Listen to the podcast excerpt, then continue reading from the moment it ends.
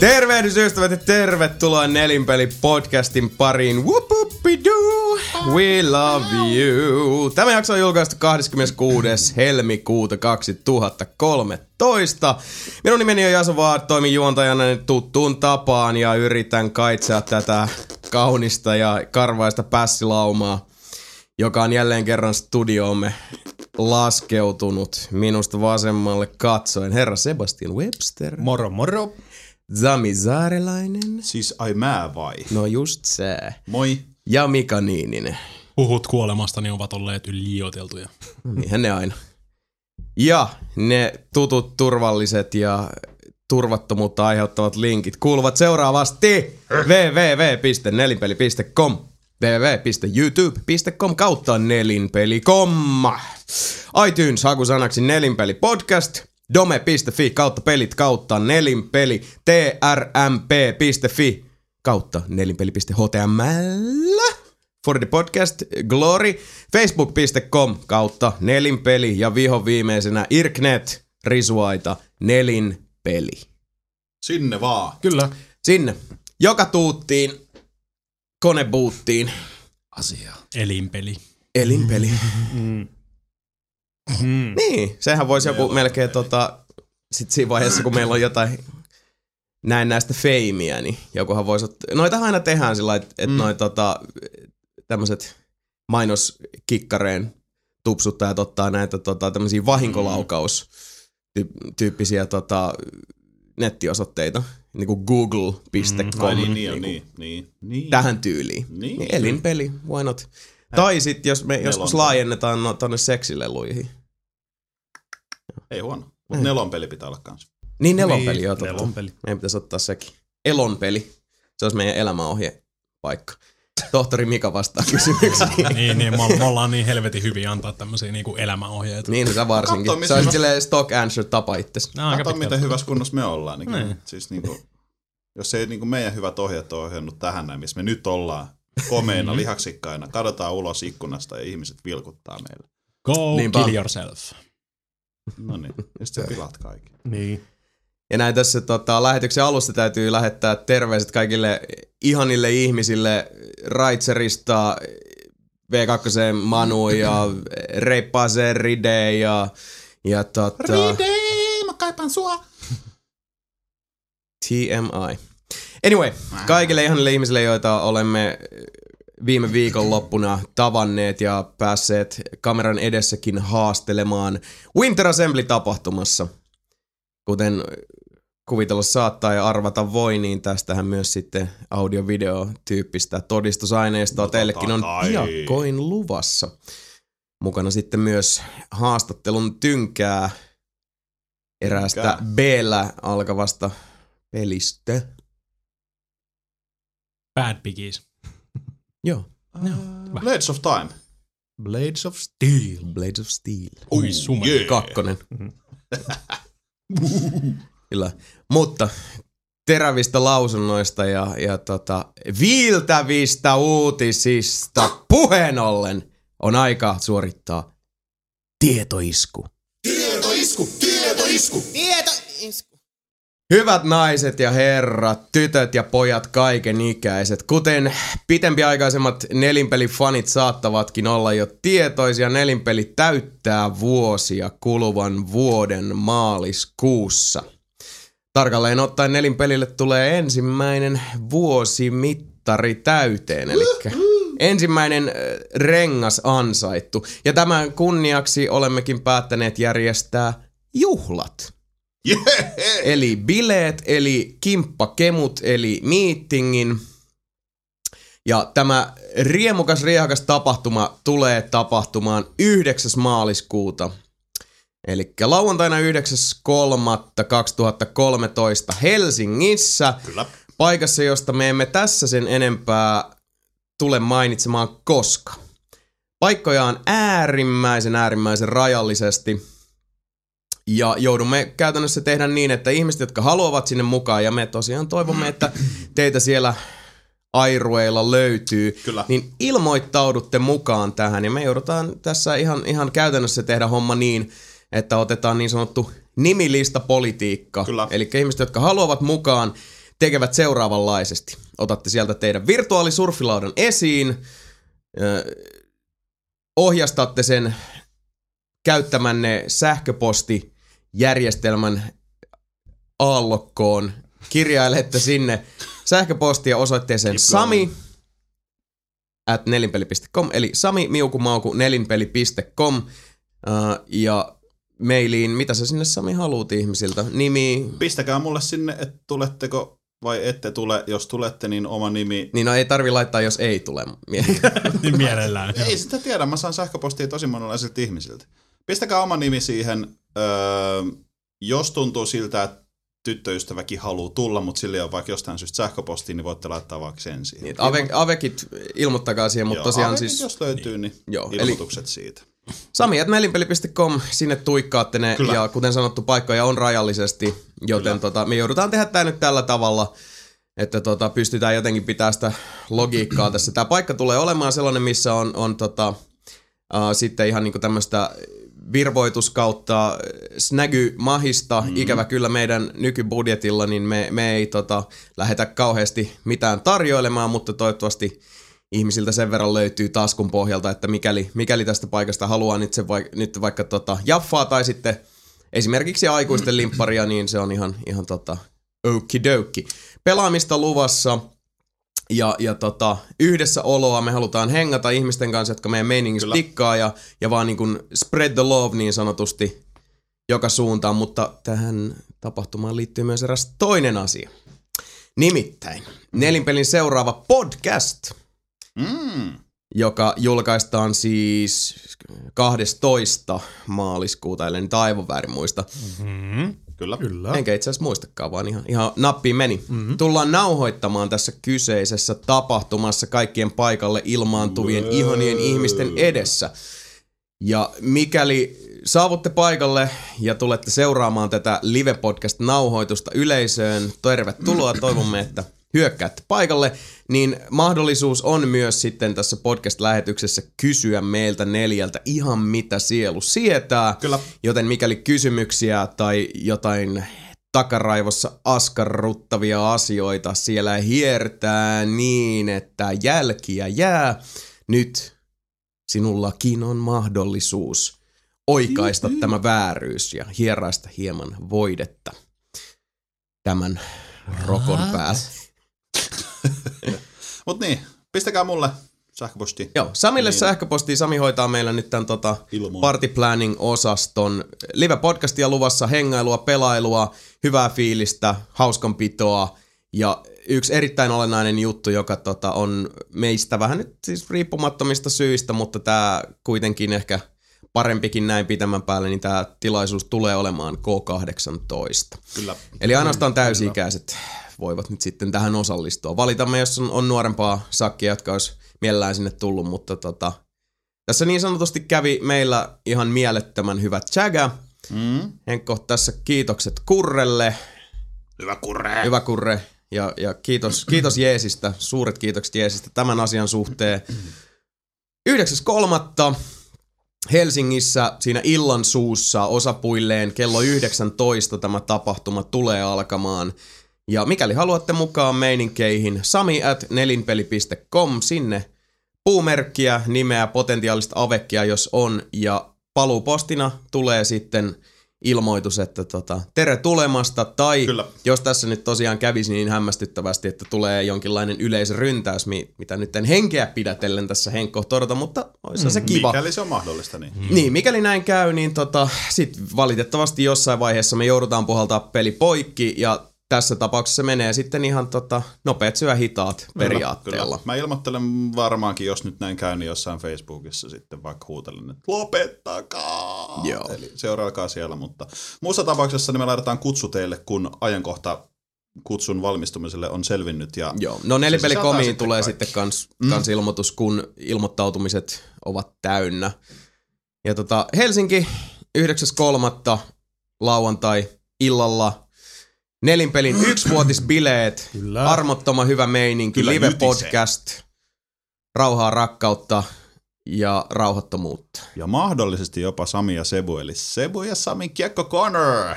Niin siellä voi tulla haastamaan. Niin, voi tulla haastaa. Kyllä. Mites Mika ja mua voi tulla haastaa ihan muuten vaan, niin saatte pleksiä. Pihalla on tila. Kyllä. Koska te ootte niin pelottavan näköisiä. Mun polvi on leikattu taas. Polvi on leikattu, mä voin painia taas. Voiko sua haastaa tätä Street Fighterissa? Mutta sit mun pitää rahaa arkadistikki sinne asti. Onko sun stikki jo kiilotettu? Ei. Noniin, eli lauantai 9.3. Nelinpeli 1v-synttärit, hirmubileet. Jos haluat mukaan, ilmoittautumista osoitteeseen sami@nelinpeli.com. Tietoisku päättyy. Tietoisku. Ei perkele. Päätty nyt on tietoisku. Se oli tosi jees. Se oli hänen. Mä uskoisin, että siinä tuli kaikki olennainen. Ja tosiaan siis... mun on hyvin vaikea käsittää sitä, että tässä on nyt vuosi tehty. Ihan oikeesti. Mitä ihmettä. Loistavaa. Nopeasti kyllä mennä. Ja mietin, mistä me ollaan tultu, mihin me ollaan päädytty. Niin, podcastista aloitettiin ja tosiaan meillä tuossa synttäreiden kunniaksi saattaa jotain yhtä sun toista muutakin kivaa olla sitten siinä niin sanotusti synttäriviikolla luvassa kaikille iloisille, ihanille ihmisille. Ja täytyy sanoa, että voin sen verran kertaa liikoja paljastamatta tässä, niin minäkin olen syventynyt meidän tuotannon backlogiin sattuneesta syystä. Muun muassa tuossa... Kuuntelin jonkin matkaa meidän ensimmäistä podcastia sieltä täältä. Se oli aika moista. Oliko hyvä? Se oli parempi, mitä mä muistin. Mun täytyy se sanoa. Mä jotenkin odotin, että se olisi ollut... levottomampi. No mä siis ja ylipäätään jotenkin sellainen vaivautuneempi. Se, minkä mä huomasin näin niin kuin nyt tässä vaiheessa, niin oli tää. Mä annan teille... Tää on nyt sellainen niin kuin Jason vuosi sitten.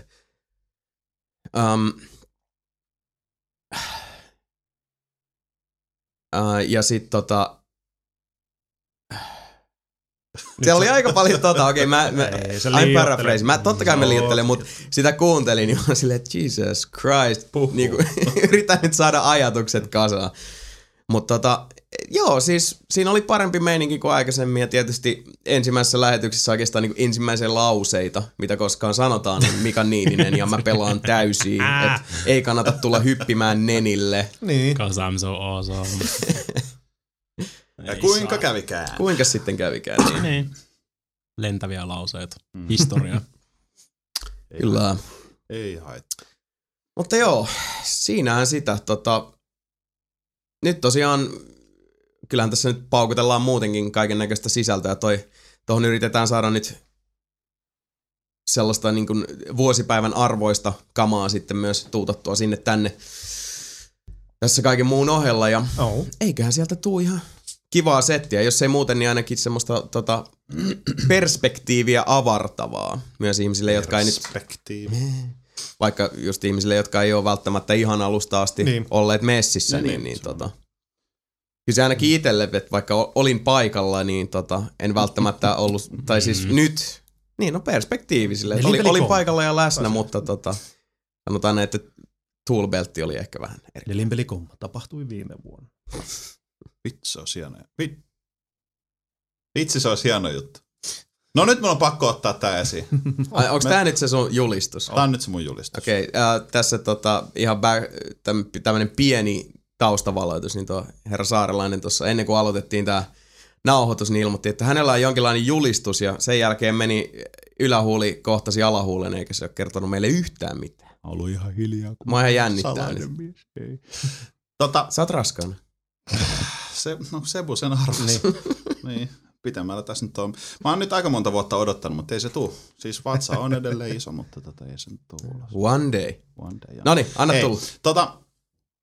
Tavallaan haaste, tavallaan ei. Mä otin sen haasteena, koska mä välillä otan asioita haasteena. Se huomasit Rine kakkosessa.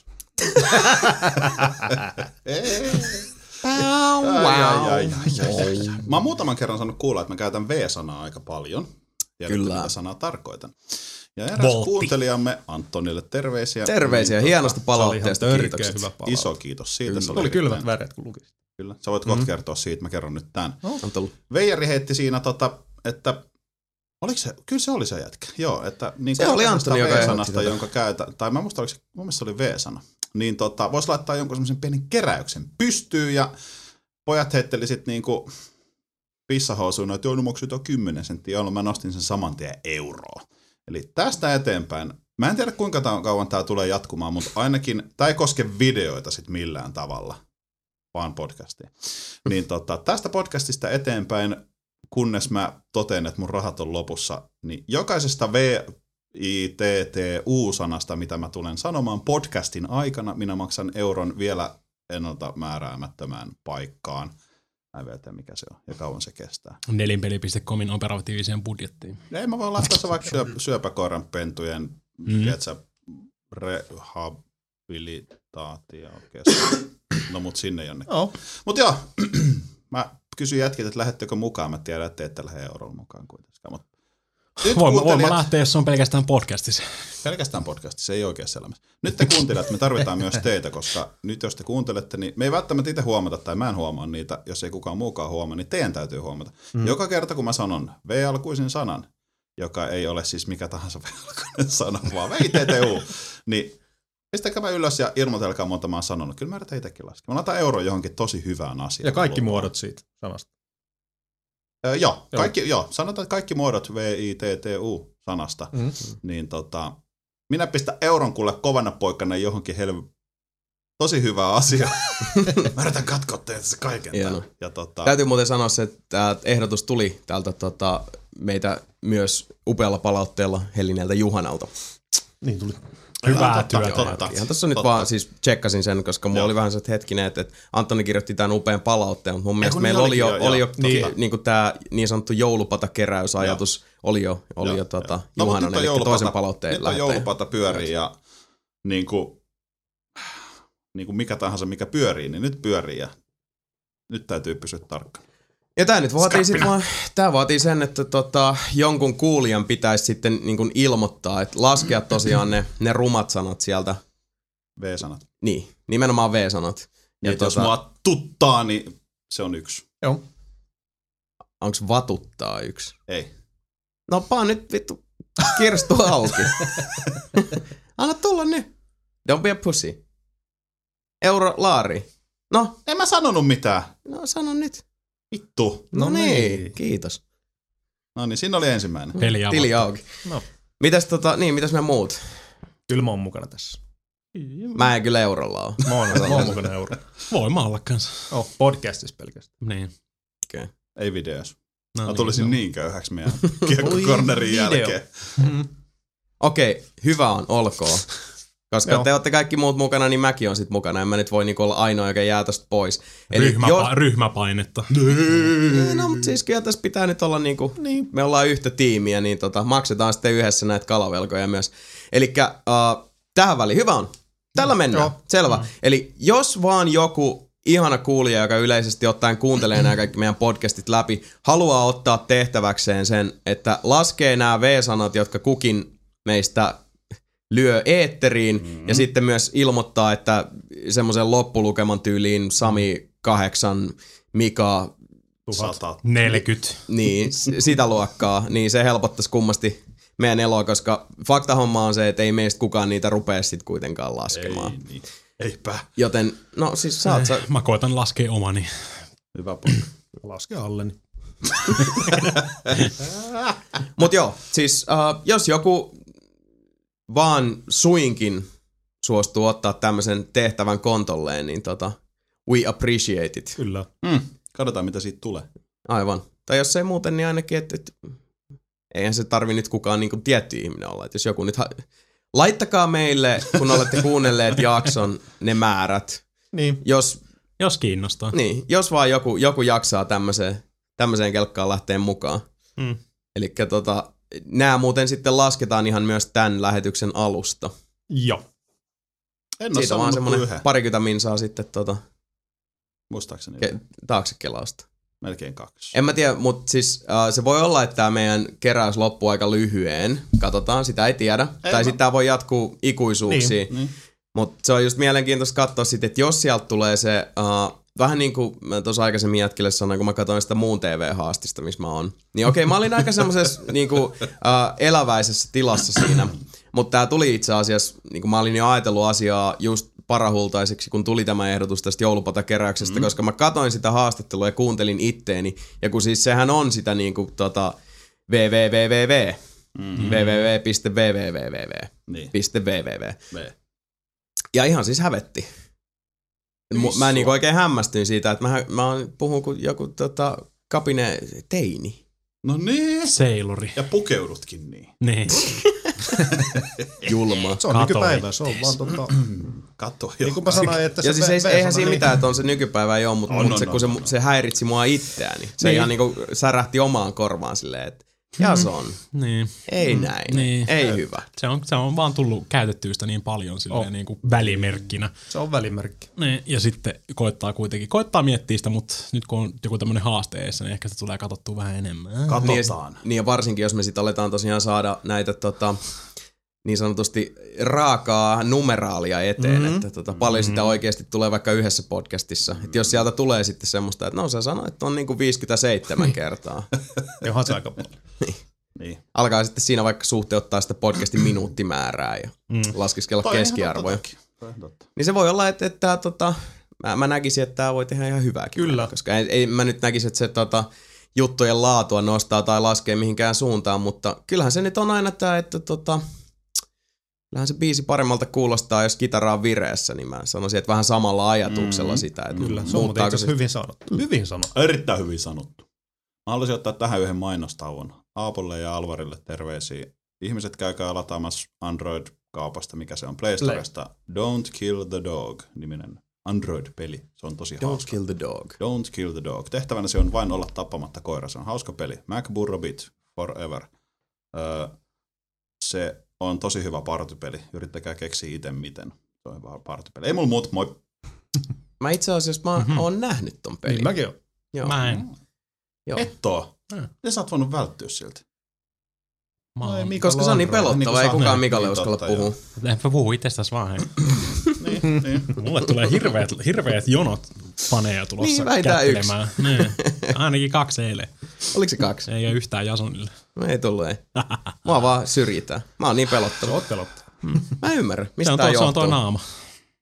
Tossa naamassa ei ole mitään vikaa. Kiitos Sami. Tää on hyvä naama. Komea mies ja hauska ku. Mut se on kato pelottavan komea. Eikö? No on se sitä, kun vaimokekki oli sillä lailla, kun mä sanoin asiasta, että oli se outo assuilla, kun ei niinku kukaan tullut juttelemaan. Että pojille kyllä siinä tuli höpöttelemään, niin vaimokekki on silleen, että no niin, no kun sä oot tommonen vähän pelottava. The fuck? Ja nyrkkiä. Ei, kyllä mä sitä tosiaan mietin, että jos mulla olisi vielä toi Jason Voorheesin se lätkämaski, niin mä olisin käynyt niin sanotusti moikkaamassa yöllä sitä, että mä sulle pelottavan näytän näin. Sä sanoit F-sanan.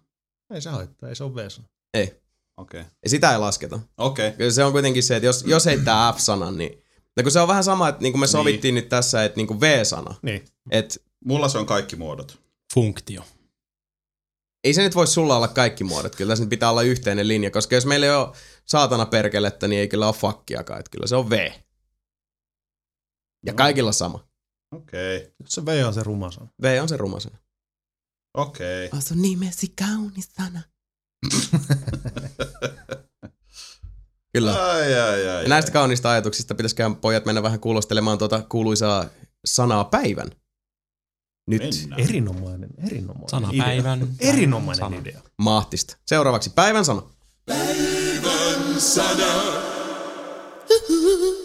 Uutisotsikot, mielettömät uutisotsikot on tulossa. Ootteko te varautunut? Oikeesti, musta on niin siistiä, kun mä saan itse kehitellä upeita iskeviä uutisotsikoita, joita mä saan sen teille esittelemään. Yeah, uutistarjonta on hyvin, ei vaan sano hyvin hiljainen. Siis unohtakaa se yksi iso juttu, mutta kaikki muut niin on ollut aika hiljaista. Tämmöinen niinku yksittäinen. Yksittäinen iso juttu, mutta sitten semmoisia niinku muita asioita, mitä me yleensä käydään läpi, niin ei ole ihan hirveästi. Pikaisesti vaan se, että Last of Us myöhästyy PlayStation 3:lle. Eli se meni nyt sitten kesäkuulle. Mä en muista edes ihan reellisesti sanottuna, onko se maaliskuu vai milloin se piti tulla. Mutta se myöhästyy kesäkuulle. Aika mystistä kyllä. Ja siis tosiaan, että kesäkuussa pistävät. No ei ainakaan toki kilpailua hirveästi. Niin, kyllä se on ihan totta. Niin. Jännä ajankohta vaan lyödä. Tosin mulle tulee nyt sellainen muistikuva, että ainakin esimerkiksi Nintendo pärjäsi ihan hyvin julkaisemalla tuon Super Mario Galaxy 2 kesäkuussa. Mä en muista. Don't quote me on that, mutta mulla on semmoinen muistikuva, että se olisi ollut kesäkuussa se. Ja sitten taas Tämmöisenä vasta-esimerkkinä esimerkiksi Spec Ops The Line näki päivänvalon kesäkuussa, ellei jopa ollut heinäkuussa. Eikö se kesäkuussa taisi olla? Jotain sellaista. Niin sehän oli niin sanottu... Mutta ei se nyt paha, ei nyt kesällä ikinä ole oikeastaan liikaa pelattavaa, mutta... Niin, mutta ei sillä pelaa. Ei välttämättä niinku ihan pelifiiliskään. Ei. Siinä on ehkä se. Mutta mennään eteenpäin. Ensimmäinen uutisotsikko. Kullisen kun kasvaa. Dreamfallin Kickstarter-putki on hyvässä vauhdissa, kun toivottu $850,000 on mennyt rikki. Pelistä on julkaistu hyvin varhaisesta vaiheesta. Mitä? Pelistä on julkaistu hyvin varhaisesta vaiheesta, ei... Sami osaa suomea.fi. Ei, kyllä toi oli ihan oikeet suomea. Ei, mutta tästä puuttuu sana. Pelistä on julkaistu hyvin, siis video hyvin varhaisesta vaiheesta, ja sitä eikä siitä kannata jauheista johtopäätöksiä vielä vetää. Hieman tulevaan silti pääsee tutustumaan, ja kannattakin käydä video mulkaisemassa vaikka suoraan pelin Kickstarter-sivulta. Joo, se oli ihan siitä videosta, hyvältä. Siis se näytti hyvältä, vaikka se oli aika semmoista. Se oli semmoinen niinku nykiväikätökkö, mutta siis... Siitä näki, mutta koodia ja graffaa on jo selkeästi ihan hyvin putkessa, että ei ne siellä nyt niin sanotusti kullia venyttele. Ei ne siellä, mutta joo, siis rahat on pojilla nyt plakkarissa ja se vähän niin kuin edellisessä podcastissa seurattiin sitä, niin aika hyvää tahtia sitä kerääntyi. Nyt täytyy sanoa, että mä en itse asiassa nyt tiedä missä summassa mennään, mutta toi... No, mä voisin tosta... niin nopeasti noita sormiansa näpyttää, että tuntuu, että se on jo menossa. Sapa ihan sekka. Sebu, kerro vitsi. Ei mulla nyt oikein... Hei, mä näen sen hullun muovikassinaisen tarpuksessa. Katoin kiekkokonnan, mä tiedän. Tiedätkö, mitä se teki? Näpöttelit muovipussin läpi kännekkä. No, sitäkin se teki, mutta se rupesi pakkaamaan muovipusseihin. Silloin on aina 2 tai 3 alkua, jotka on täynnä muovikasseja. Ja jossain kohtaa se rupesi, silloin oli jotain ostoksia, mitkä se pakkasi niistä laukuista, tai siis kasseista muovikasseihin, tai siis pusseihin, ja sitten se kääri ne. Ja sitten silloin oli tosi paljon muovipusseja, jotka sen täytyi sitten kääriä muovipusseihin, for some reasons. Mullakin on paljon muovipusseja muovipusseissa kotona. Niin, mutta räplähtsä sun kännykkää muovipussin läpi. Silloin tällä. Ok. Oot sä hullu muovikassinainen? Silloin tällä. Ok. Eli nyt selvisi hullu muovikassinaisen henkilöllisyys. Dreamfall Chapters Kickstarteri tällä hetkellä hintaa on seuraavasti heille maksettu kuin 1 000 000 taalaa 15 975. No ei huono. Onko se ei ollenkaan huono? Nopeasti nyt kun sä siinä oot, niin onko siinä mitään noita tierejä niin sanotusti? Katsotaan, eli täällä on nyt tosiaan... Kun tätä nauhoitamme, no itse asiassa kun tää julkaistaan, niin täällä olisi silloin vielä laskujen mukaan 11 päivää aikaa. Kola. Teidän käydä siellä jutskailemassa stretch goals, eli 900 000 tonnia, joka on siis mennyt jo rikki, Mac- ja Linux-versiot. All right. Kyllä. 950 000 tonnia, we have the lore master. Joka on? Okay. The lore master! Toi soittelee jotain kelloja, mutta hitto siitä on, mun pitäisi pelata se ne molemmat uudestaan. Sun pitäisi tietää. Millions dollars we have a longer journey, eli isompi peli. Oho, niin, tahtoisi sanoa. Niin. Ja mieti kun nimikin vaihtuu. Täällä on, viimeisenä täällä on, että mikäli Fygy tulee entistä enemmän, toivottavasti tuleekin, niin...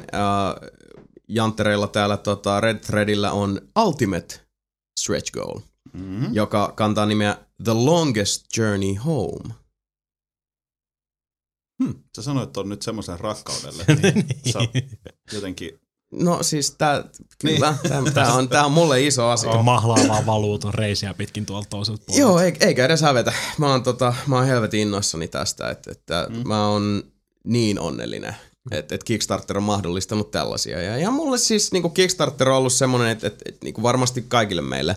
Me ollaan kuitenkin varsinkin sitä sukupolvea, jotka muistaa esimerkiksi, esimerkiksi kyseinen genre ei ole niin teille niin iso kuin mulle. Mutta ymmärrätte, mitä mä tarkoitan, kun mä puhun siitä, että kun Gabriel Knight-sarjan kehittäjä Jane Jensen on nyt saanut Pinkerton Road-lafkalleen rahoituksen omaa peliään varten. Samoin Project Fedora, koska mulle Tex Murphy-seikkailut on erittäin suuri asia. Nyt Dreamfall Chapters ja niin edelleen. Ja niin kyllä, edelleen. Uusi Broken Sword rahoitetaan Kickstarterilla. Niin se on se genre, josta voidaan sanoa, että se on kokenut sen niin kuin massiivisimman renesanssin Kickstarterin myötä. Voin koska tämähän on se iänikuinen juttu, mistä niin kuin vuosia ja vuosia media jankkasi siitä, että se oli joko tässä muodossa, että seikkailupelit ovat kuolleet, tekevät kuolemaa, tai huhut seikkailupelien kuolemasta, piste, insert, tämä iänikuinen kulunut lause siihen, mikä oli aina ärsyttävää, koska joo siis toki seikkailupelit siirtyi tosi tiukasti tuonne niinku niche-markettiin ja kehitysstudiot pääsääntöisesti eurooppalaisia jenkeissä, genre on aika lailla kadonnut tuolta valtavirrasta. Niin. Ja sitten tulee Kickstarteri. Eli. Ja kuinka sit käykään. Kaikki nämä, toki nimelläkin on merkitystä ja kehitystiimin niin sanotulla hyvä jätkäarvolla, näin poispäin. Mutta ei pelkästään nimelläkään, ei sillä niin pitkälle pötkitä, että kyllä se kysyntää tarvitsee. Kyllä, ja ylipäätään, että haluaa sitä sisältöä, mitä jo kerrotaan. Että täältä tulee sitten tätä adventyyriosastoa, ja jälleen kerran, kun tämä ei ole periaatesupportti, tämä on käytännössä korttia pöytään, kahisevaa tiskiin. Niin. Minä rahoitan tämän omalla panoksellani. Uskon teihin. Kyllä, ja se, että tämä niin moneen kertaan genre, josta on jatkuvalla syötöllä puhuttu niin, että sivulauseessa on se kuolema. Niinpä. Niin. Lähinnä siis mulla tulee mieleen niin kuin saman tien kymmeniä, ellei satoja pelijournalisteja, joille mä vaan haluaisin niin kuin tässä vaiheessa just niin kuin... No oon mä niitä aikaisemmin muutenkin siis halunnut noista kommenteista ihan niin kuin lyödä, mutta nyt mä voisin niin kuin lyödä näillä Kickstartereilla. Niinpä. Voisin tulostaa ne ja kääriä ne avokkaan ympärille. Bitch-läpätä todellisuudella, niin sanotusti. Tällä mennään, en tiedä mistään mitään. Anteeksi, mä vein tämän nyt kauhean väkivaltaisiin sfääreihin, vaikka tämä on niinku siis onnen ja ilon asia. Se on tärkeä asia. Kyllä, siitä pitää puhua. Ja tämä on siis huikeet. Kyllä. Hyvä Red Thread, onneksi olkoon. Dreamfall Chapters, kieli pitkällä odottaen. Hyvä te. Ja kaikki muutkin. Ai mä vai? Kans. Ei. Onko sulla joku seikkailupeli Kickstarterissa työn alla? Vois olla. Sami seikkailu. Sami sammakokoisia retkellä. Sami sammakokoisia matkallaan. Tulee haaste mieleen. Tätä ei koskaan kuulu. Arvaa miten hirveet oli laulaa musiikkitunnilla. Musiikkikoeita piti laulaa jotain ja mä lauloin aina ja sit mä olin silleen. Eikö se ole Sakusamu? On, mut nopeasti sit tekee Samin. Niin. Niin kuin huomattiin. No niin. Eteenpäin. Jopas jotakin huutomerkki. Nää on niin hyviä. Jep, World of Tanks-pelillään euron jos toisenkin tienannut Wargaming.net ilmoitteli, että pojat ovat hallinneet omistuksensa jenkkiläisen Gas Powered Games -pelifirman. Gas Powered Games? Kyllä, jopas. Viime aikoina Gas Powered Gamesin heikko rahatilanne on ollut tapetilla ja viimeisin naula meinasi olla heidän tuoreemman Kickstarter-projektiinsa Wildmanin peruuntuminen. Oli peruuntuminen sitten suunniteltua tai suunnittelematonta, on firman sisältö siirtynyt nyt kokoisaan... Mun iPad ja mikrofonikin. On siirtynyt... Oli 50 senttiä. Mä lähdin sanoa. Kyllä se V sieltä tuli. Oho. On siirtynyt nyt kokonaisuudessaan Wargaming.netin omistukseen. Tämä sisältää tietenkin siis IP-devaajat sekä legendaarisen devaajien kerhoon kuuluvan Chris Taylorin. Hieman aikaisemmin Wargaming osti Day One Studiosin ja noin vuosi sitten monin peliteknologiaa kehittävän Big Worldin. Chris Taylor... suhteellisen legendaarinen mies, jos tolleen niin miettii vanhoja PC, se on Dungeon Siege, Total Annihilation, missä se on ollut suunnittelijana, Supreme Commander ja mitä kaikkea se nyt ikinä onkaan tehnyt. Niin ja niillä oli tosissaan se Wildmanin peruuntuminen, koska ne ei saanut niitä rahoja. Niin silloinhan kukaan ei vielä tiennyt tästä yhtään mitään. Mä en tiedä, liittyykö se tuohon ostamiseen millään tavalla. No kyllä. Niin, mut vois veikkaa jollain. Jos oli jonkinnäköinen niin kuin viimeinen vaihtoehto siinä, että Kickstarteriin lähdetään, niin ja sitten se ei mennytkään läpi. Niin, mutta siis se, että kun se ei mennyt läpi, niin tiedettiinkö, mutta okei, eihän ne voi vaikuttaa Kickstarteriin kyllä millään tavalla. Joo, ei mitään. Mutta joka tapauksessa, niin silleen, musta oli vaan jännä, koska siis Wargaming.net itse seuraan sitä niin kuin World of Tanksin ja World of Whateverin kautta läheisesti, ja siellä on paljon venäläistä osaamista, ja sitten ne ostaa jenkkiläisen, ne osti senkin, mutta siis, mikä sen nimi oli? Gas Powered Games. Niin, no mut Gas Poweredilla, kun siis katsoo repertuaaria, tietysti on Dungeon Siege. Niin, siis onhan niillä siis jo Total Annihilation ja näitä. Niin, Total Annihilation, siis Supreme Commander niin. Ja sitten kans yksi, mikä helposti unohtuu, että se on Gas Powered Gamesin peli, eli Demigod, mikä oli käytännössä siis tää niin. Niinku, Dota jatke. Niin, se meni siihen samaan ansaan silloin, että ne Dota-pelit myy ihan sikana, nyt kaikki tekee semmosen, niin kaikki saa sikan massiin. Niin, ja kuinka sitten kävikään. Niin. Sitten yllättäen kaikki haluaa pelaa vaan Dotaa. Jännä juttu sinänsä. Niin. Mä tajusin just, että mä tavallaan siis oon rahoittanut sitä, että Gas Powered Games meni, tai siis ostettiin. Eli voisinko mä omistaa siitä sit tavallaan osa? Jos mun tankki olisi osakkeena. Joo. Sami omistaa 40. Mä tykkään tosta Jasonin katseesta, joka on tällä hetkellä silleen, että tää vittu. Mitä ihmettä sä selität? Cha-ching! Sä oot aika huono tässä. Tää on tosi vaikeeta. Ai, mun täytyy merkata itselleni tänne 3 viivaa. Ehkä ei kannata merkkaa. Toi vielä vähän flowsta nyt. Kalliiksi tulee, Sami, kalliiksi ihan tulee. Heitä menee tuommoista. Älä oot tollanen. Kyllä mä oon. Mutta en mä muista mihin me jäätiin. Gas Powered Games, niin mä tiedän. Gas Powered Games ostettiin ja venäläiset hymyilee ja kohta saadaan lisää panssarivaunupelejä. Mielenkiintoista. Kuitenkin tuon Gas Powered Gamesin niinku repertuaarilla niin ihan loogiselta jostain. Niin. Joo. Se on niinku reaaliaikastrategiaa. Niin. No reaaliaikastrategiaa, sitten taktista reaaliaikataistelua Dungeon Siege-osastoa, mikä siis, tai niinku Dungeon Crawleria, mikä on itse asiassa semmoinen genre, mikä olisi sitä saisi nykypäivänäkin tulla vähän enemmän, siis oliko se nyt hakee Dark Alliance? Muistatteko semmosia? Muistan pelin. Siis no siis vähän niin kuin action roolipeli. X-Men. Niin. Tätä osasta. Joo, mikäs? Destiny. Joo, ei Destiny. Ultimate Alliance, kiitos. Joo. Meillä on muuten vieläkään tehty siitä videoa. Ei ollut. Hitto. Pitäis varmaan tehdä. Helmen kalastajat. Joo. Puolustuskannalla. Joo. Anyway. Jatketaan matkaa.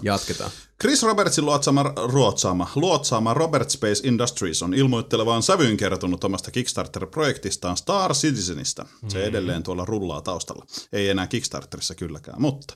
Peli aloitteli Kickstarter-tuuppauksella keräten $2.1 miljoonaa, mutta pelin omilla nettisivuilla on jatkuvasti pyörimässä erillinen keräys, joka on nyt ottanut huikeat $8 miljoonaa.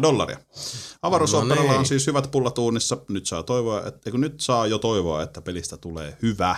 Meidän täytyisi varmaan jollain tavalla tutustua tuohon Star Citizeniin silleen niin kuin enemmän. Mulla on siellä jotain kymmentä dollartsia menossa vetämässä niin kuin hyvän pelin dollartsia, niin sit muistatko, onko tiereissä beta? Joo, muistaakseni. Mäkin vedin sen verran. Että siis semmoisen ihan niin kuin nohevan setin, ei mitään, tiedätkö, niin kuin allekirjoitettuja alushousuja, mutta nohevan setin kuitenkin. Niin, että pistit niin sanotusti Eurot poikimaan jo, ja katsotaan siellä, että Chris Roberts, you owe me, bitch. Niin, no jos siitä sitten kun betakoodia tulee. Niin, ja, jos sitten tulee, niin totta kai, mutta sitten oli jos ei ole mitään embargoa, jos niin. Et joudu niin sanottu, mitään NDA-kiemuroita ei tuu siinä, niin miksei me tehtäisi paras lähtö siitä.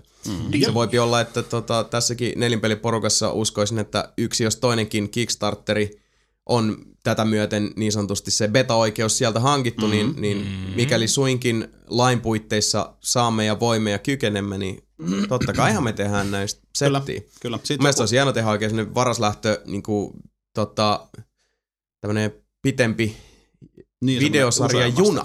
Kyllä, koska junasta. Run a train on that bitch, eli tekisi useammasta Kickstarterista sitten. Niistä, jota nyt ollaan rahoitettu. Joku kuuli ja muistaakseni vielä pyyteli, että jos me oltaisiin ihan ylipäätänsä puhuttu Star Citizenistä, mitä paljon te olette tutustunut niin kuin kyseiseen tuotokseen. Mutta. Mun täytyy sanoa, että mä oon tutustunut tasan sen verran, että mä oon vissiin kerran käynyt sen Kickstarterin katsomassa ja sit mitä mä oon niin kuin sulta ja Mikalta kuullut. Niin. Joo.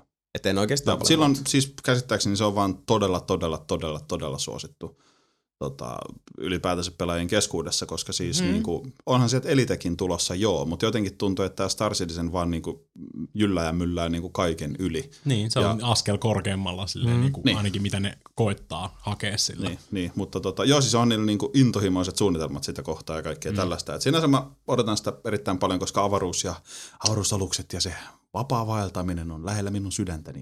Sydämeni lentää tähden lailla. Kaunista. Kaunista.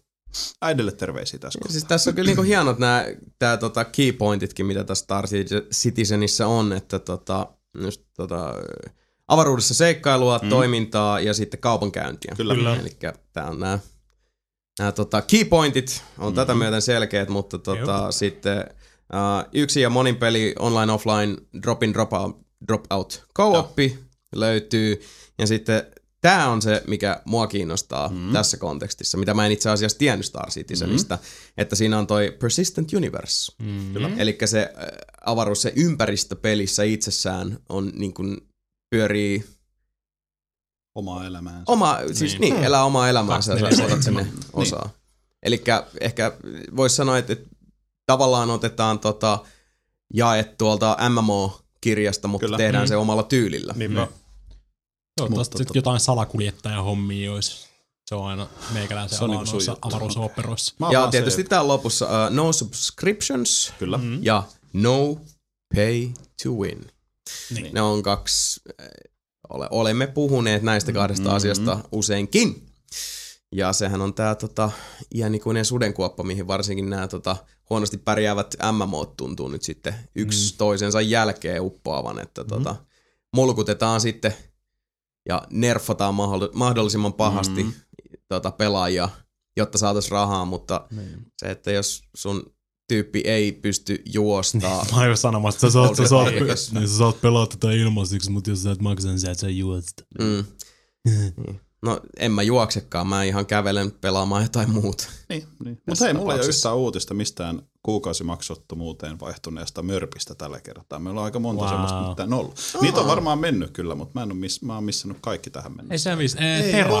Tera oli Terasta. Niin just. Niin, joo, Tera oli viimeksi, muuttui Ilimaan seks. Nyt kaikki tekemään eiköhän karhuja sinne. Muuttunut jo. Tera on oikeasti hyvä. Se on, siis se on kivasti erilainen, kunhan pistätte aurinkolasit päähän sillä, että ei tarvitse katsoa sitä niin minihamea 13V-tytön näköistä jäniskorvaista. Ne karhut on ihan sairaan söpöjä.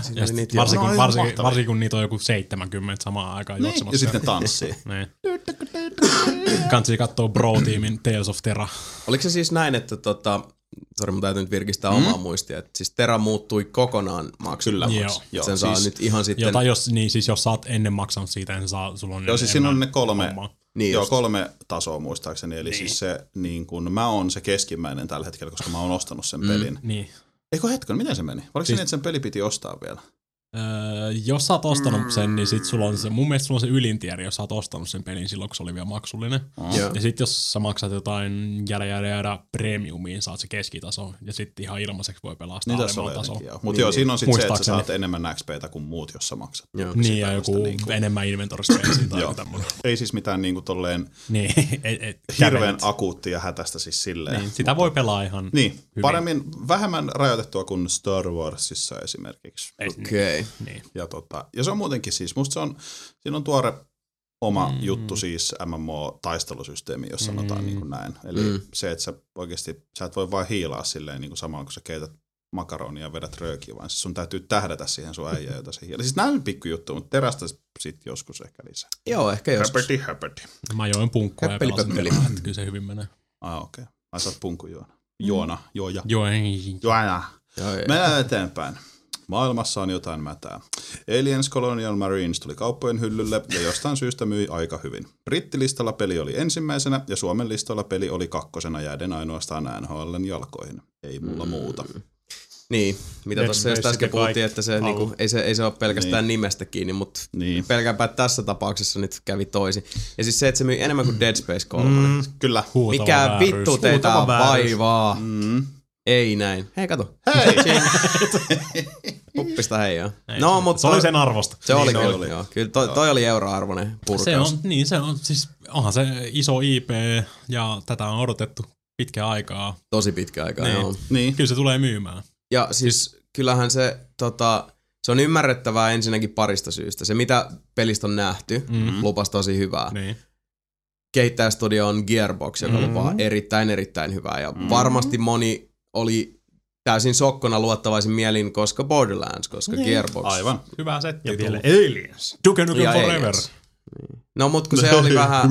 Niin, se ei ollut Gearboxin vika. Se ei ollut Gearboxin vika ja sit se, että mun mielestä pelin laatu on sinänsä täysin irrallinen juttu, koska Gearbox ansaitsi ihan mielettömästi semmoista siis niin sanottua bro team pisteitä sillä, että ne ylipäätään vei sen loppuun. Että ne antoi sille Duke Nukem Foreverille päätöspisteen, mitä niitä ei edes tarvinnut tehdä. Niin. Et musta tuntuu, että se on loppujen lopuksi se, että kuin hyvä kautta huono kautta yhdentekevä DNF oli, niin noin niinku Gearboxin profiilin kannalta kaikki oli pelkkää plussaa. Niin. Ja nyt sitten tää Aliens. Wow. Suosittelen tosiaan googlettamaan Randy Pitchford Twitter. Tai katsoa meidän mulkaisu. Kattokaa meidän mulkaisu ehdottomasti. Siinäkin selviää aika paljon. Huikeet meininki. Metal Gear Aliens. Mun aivot kieltäytyi toimimassa sen jälkeen. Rest in peace. Siinä kyllä tapahtui semmonen aika vahva Reku Eskatin patch. Aivot sanoi nope! Meni pois päältä. It's fine. Mut sellaista siis. Joo, tää on siis äärimmäisen surullista, että kun nimiarvolla jotenkin... Niinhän se Most Wantedikin, eikö se myynyt enemmän kuin Horizon? Helposti. Joo, niin. Se oli muutaman viikon top 10 listassa. Mut toisaalta siis senkin mä jopa ymmärrän silleen, että mä tiedän, että Mika odotti sitä paljon ja sit se oli kova pettymys, mutta toisaalta mäkin oon Most Wantedista kuullut tosi paljon positiivista. Niin. Ja niinku suhteessa, jos katsoo sitä kokonaisuutta, arvostelukeskiarvoa, mitä ihmiset on ollut mieltä, niin kun, siis Colonial Marines on haukuttu ihan helvetin alimpaan rakoon, mitä taas Most Wantedille esimerkiksi ei tapahtunut millään muotoa. Joo, toi on ero kyllä. Niin. Mutta sitten taas siellä on muutamia, mitä on siis ihan meidänkin tuohon mulkaisuun kommentoinut, niin on siellä sitten jengi kuitenkin ollut sillä, että mä tykkäsin. Joo, kyllä. Siis, eikä siinä ole, siis, jos dikkaatte, niin tosi hyvä juttu. Siis, se on vaan minkä silleen, mä ymmärrän kyllä ihan täysin, koska just sille Aliens-fanina niin ne paikat, missä sä oot, niin oikeasti ne voi tuoda esiin semmosia just toivottuja tunteita. Kyllä, ja se on perspektiivistä kiinni, niin koska on, totta kai. Meilläkin on se, että me eletään siis meneliä esimerkiksi semmoisessa niin kuin pelien ylisaturaatiossa tietyllä tavalla koko ajan, joten jos... geneerinen räiskintäpeli on geneerinen räiskintäpeli. Meillä on huomattavasti niinku herkemmin anturat jo säädetty silleen, että me huomataan tietyt jutut, mitkä on semmoista, että taas tätä. Ja se ei ole tietämättömyyttä, ja mä en sano sitä mitenkään alentuvasti, mä vaan tarkoitan se, että jos ei elä samanlaisessa niin kuin kuplassa kuin me, joka on semmoisen tietynlaisen niin kuin tiedon jatkuvan ylisyötön ja ylivastaanottamisen pieni tyhjiö, niin jos sä et oo siinä, niin en ihmettelisi yhtään, jos sä vaikka nautit täysin rinnoin Aliens Colonial Marinesista. Mikä on itse asiassa aika kadehdittavaa, koska just... No en tiedä, mä en vaihtaisi mun tietoa niin kuin semmoseen, mä en vaihtaisi mun tietoa onnelliseen tietämättömyyteen. Jason. We've got everything. Mitä? We've got everything. Aha, niin. Joo, kyllä. Ja joo, siis niin. Se ehkä noin niin kuin lähtökohtaisesti, mikä itseä tuossa hämmästyttää niin paljon on se, että jos haluaa jännitteillä ladatun, mä tästä Irkissäkin juttelin, jos haluat niin kuin, jänniterikkaan, vahvan, kiinteän, monipuolisen skifi, kauhuelementeillä ja kauhun säväreillä ryyditetyn toimintapelin, joka täyttää... toimintapelifanin toiveet ja myös tekee kunniaa kauhujuurille, niin poispäin. Ja myös sisältää erittäin hyvin toimivan co-opin, joka ei kuulemma Colonial Marinesin tapauksessa sekään pidä kutiaan. Niin miksi se Dead Space 3 piti jättää sinne kaupahyllylle? Niin. Ja okei, sekin täytyy tässä sanoa, että pitämän päälle varmaan siis, jos mä olisin kaupassa ja... olisi niin kuin sillä, että voisin unohtaa sen, minkä tiedän, niin itsessään Alienin hahmon näkeminen peliboksin kannessa herättäisi mussa sen niin kuin isomman kiinnostuksen ihan yksinkertaisesti ottaa se, koska totta kai Alien elokuvasarja on iso asia. Kyllä. Siis onhan se ihan kiva silleen aikaisemmin, kun ei ollut mitään internettiä, mistä siikata niinku pelejä. Mm. Ja se oli sitten sika hauskaa, kun sä löysit jonkun oikeasti hyvän pelin sieltä niinku kaikkien niiden joukosta. Mm. Mutta sitä ennen on tullut ostettua miljoona niin huonoa peliä, ettei mitään rajaa. Näin on. Ja kun mäkin skippasin kerran, muistan sen vielä, muistan Secret of Mana, mä en koskaan kuullut tästä. Tai sitten mä oon tuota Roadrunner-pelin tuosta noin. SNESille. Mä ostin sen Roadrunnerin. Sitten vasta joskus vuosi myöhemmin se tuli taas vastaan se Secret of Mana siellä VPD:ssä. Se on vaan, siis hommahan on niin, että tänä päivänä, niin jos sä oot silleen, että no mä en tiennyt. Niin. That is no excuse. Ei. Tää ei kannata sillä argumentilla ei mitään pohjaa. Et se menee ihan omaan piikkiin. Enää ei kannata ostaa pelejä pelkästään. Itse asiassa koskaan ei ole kannattanut ostaa pelejä pelkästään niin kuin kannen perusteella, mutta silloin ei ole paljon muita vaihtoehtoja. Ongelma Colonial Marinesin tapauksessa, minkä takia just esimerkiksi Jim Sterling Distractoidissa suhtautuu niin ääriaggressiivisesti koko tähän tilanteeseen on se, että tässä tapauksessa, Colonial Marinesin tapauksessa, se ei ole niin yksiselitteistä, että jengi ei vaan tiennyt, koska se mitä oli näytetty, niin. Ainoa semmoinen vahva vertaus, mikä mulla on koko ajan tullut mieleen, on Brutal Legend ja Brutal Legendin demo, joka loppui just siihen kohtaan, kun RTS alkoi ja silloin kun mä sen pelin ostin, mä rakastin sitä demoa. Se on homma, se on ihan siis sen takia mä ostinkin. Ja sitten sen jälkeen se open world avautuu, tulee RTS. Mä tunsin itteni petetyksi. Kyllä. Mä tunsin, että mä olin ihan siis vilpittömästi kusetettu. Ja Colonial Marinesin tapauksessa, jos sä oot seurannut pelin kehitystä, silloin back in the day, kun Gearbox alkoi näyttää näitä tosi hienoja, tosi tunnelmallisia, todella hyvää lupaavia videoita. Gameplay-videoita. Niin. Ja vielä sitten tosiaan oli labeli, että se on pelikuvaa. Niin. Ja sit sä et ole vaikka sen jälkeen seurannut. Niin. Ja sit sä näet sen pelin kaupan hyllyssä ja sä oot silleen, ei hitto, tää oli tää. Mä ostan tän. Se ei ole ostajavika tossa tapauksessa, koska tossa on se, että kyllä harhaan johtamista on tapahtunut. Oho, on. Siis ihan selkeä. Ja takihan niin mainospuheet aina ohjaa tiettyyn suuntaan. En usko, että hirveän moni kuvittelee, että vaikka joku tosi hieno CGI, no esimerkiksi vaikka Old Republicista, kun tuli silloin, kun se oli tulossa, tuli se hieno sellainen pitkä videosarja, mikä oli ihan mielettömän upea. Se oli tosi hieno. No on semmosia, että omakohtaisesti jos katsoo, en mä tietenkään oleta, että mun hahmo voi liikkua niin kuin ne hahmot siinä. Se on siis se tunnelma, mitä halutaan tuoda esiin. Kyllä. Se on sama niin kuin esimerkiksi Blizzard on musta tässä ylivoimaisesti paras. Kaikki Diablojen, Warcraftin, World of Warcraftin, ne välidemot ja mainosvideot, mitä ne on tehnyt, ne on aivan mielettömän uskomattoman hienoja, koska ne nostaa sen tunnelman, mitä ne haluaa tuoda esiin, eikä se... Ei se ole huijausta. Ei se ole eri. Mutta siinä vaiheessa, kun siinä lukee, että gameplay footage, niin sit siinä mennään rajan yli. Ja Gearbox meni tosi pahasti sen rajan yli. Ja mä en yhtään ihmettele, että tääkin tuntuu, että tää negatiivisuus, sanotaan semmoinen valveutuneempi negatiivisuus. Jotkut totta kai valittaa valittamisen ilosta. Niin. It's the internet, baby, totta kai.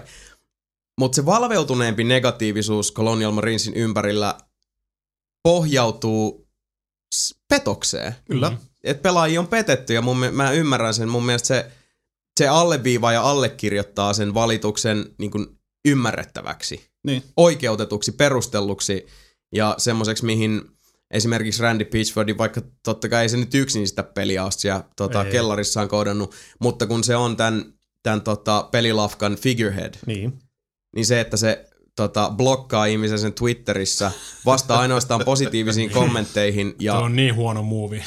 Ja kadottaa negatiiviset. Ja sitten vielä olettaa, että ihmiset, jotka seuraa esimerkiksi tällä hetkellä miehen edesottamuksia haukan lailla, kuten Distractoidin Jim Sterling, että ne ei muka huomaisi. Aivan. Ja ei muka kirjoittaisi siitä juttua. Niinpä. Ja ei muka tämä vaikuttaisi mitenkään Gearboxin upeaan maineeseen, joka nyt ottaa niin sanotusti tämmöistä hyvää pillurallia tuolla likavesiviemärissä. Kyllä, mutta siihen on aihetta. Siihen on aihetta.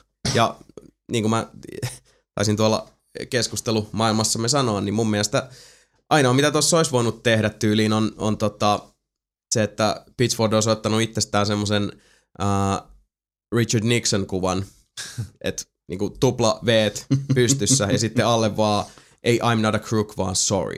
niin, julkaissut sen ja antanut olla, niin.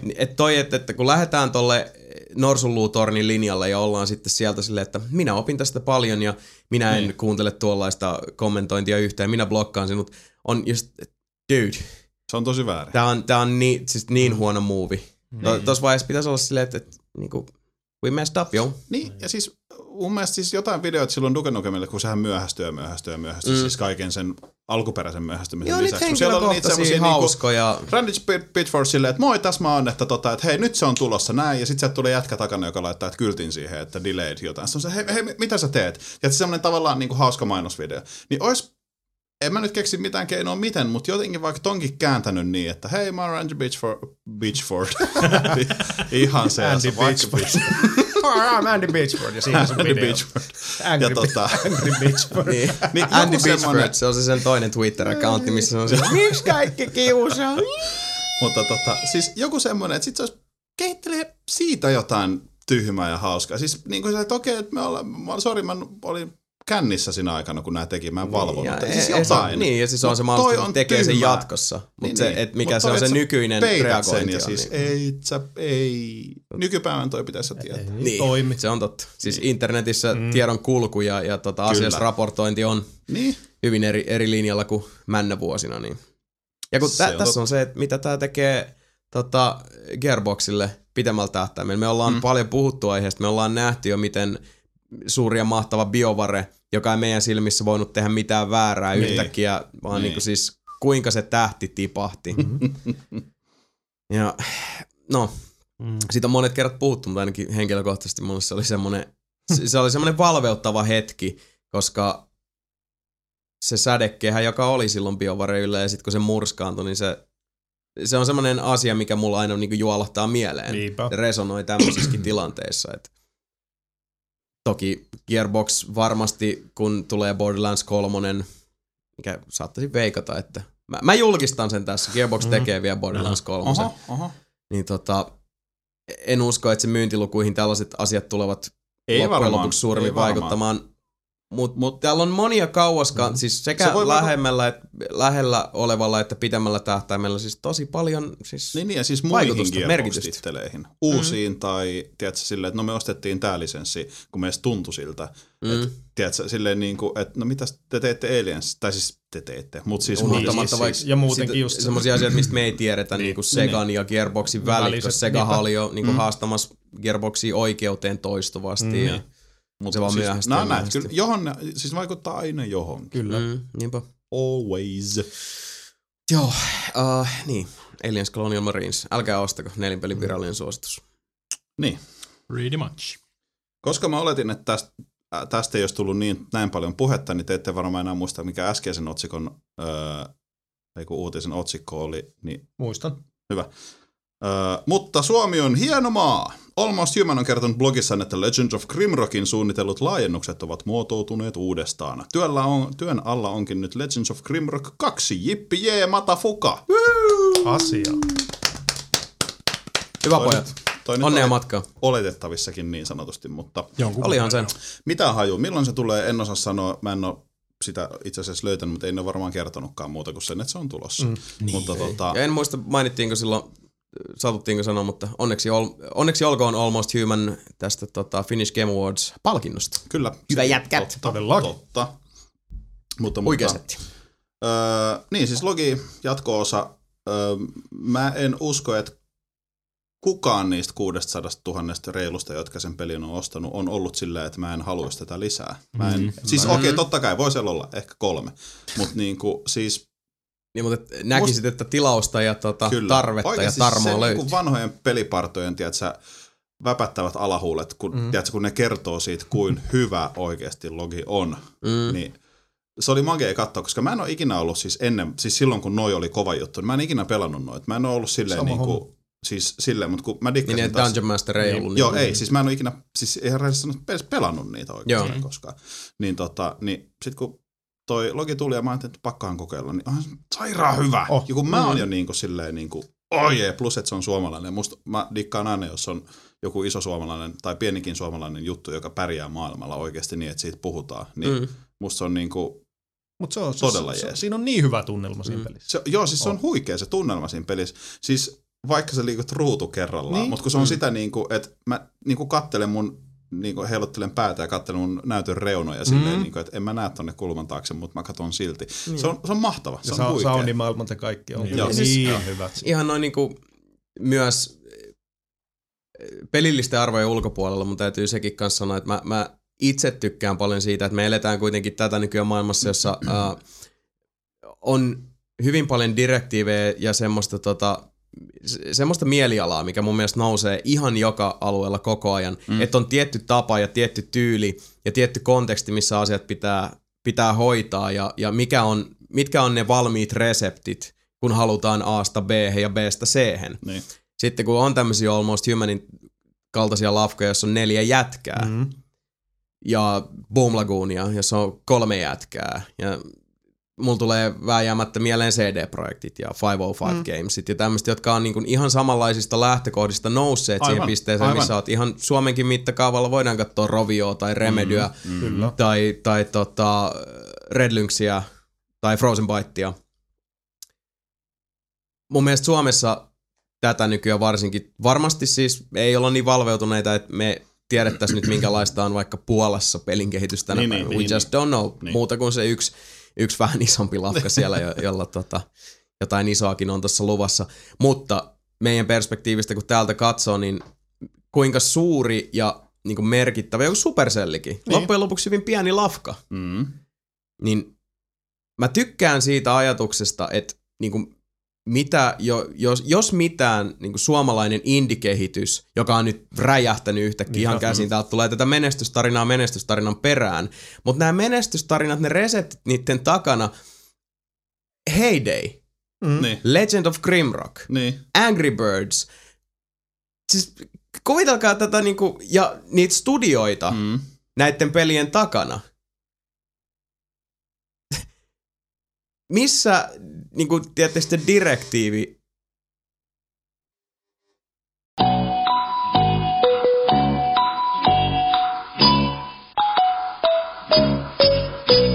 Missä direktiiviohjekirjassa on mainittu, että näillä eväillä ansaitsee ne avaimet onneen ja voittoon ja menestykseen?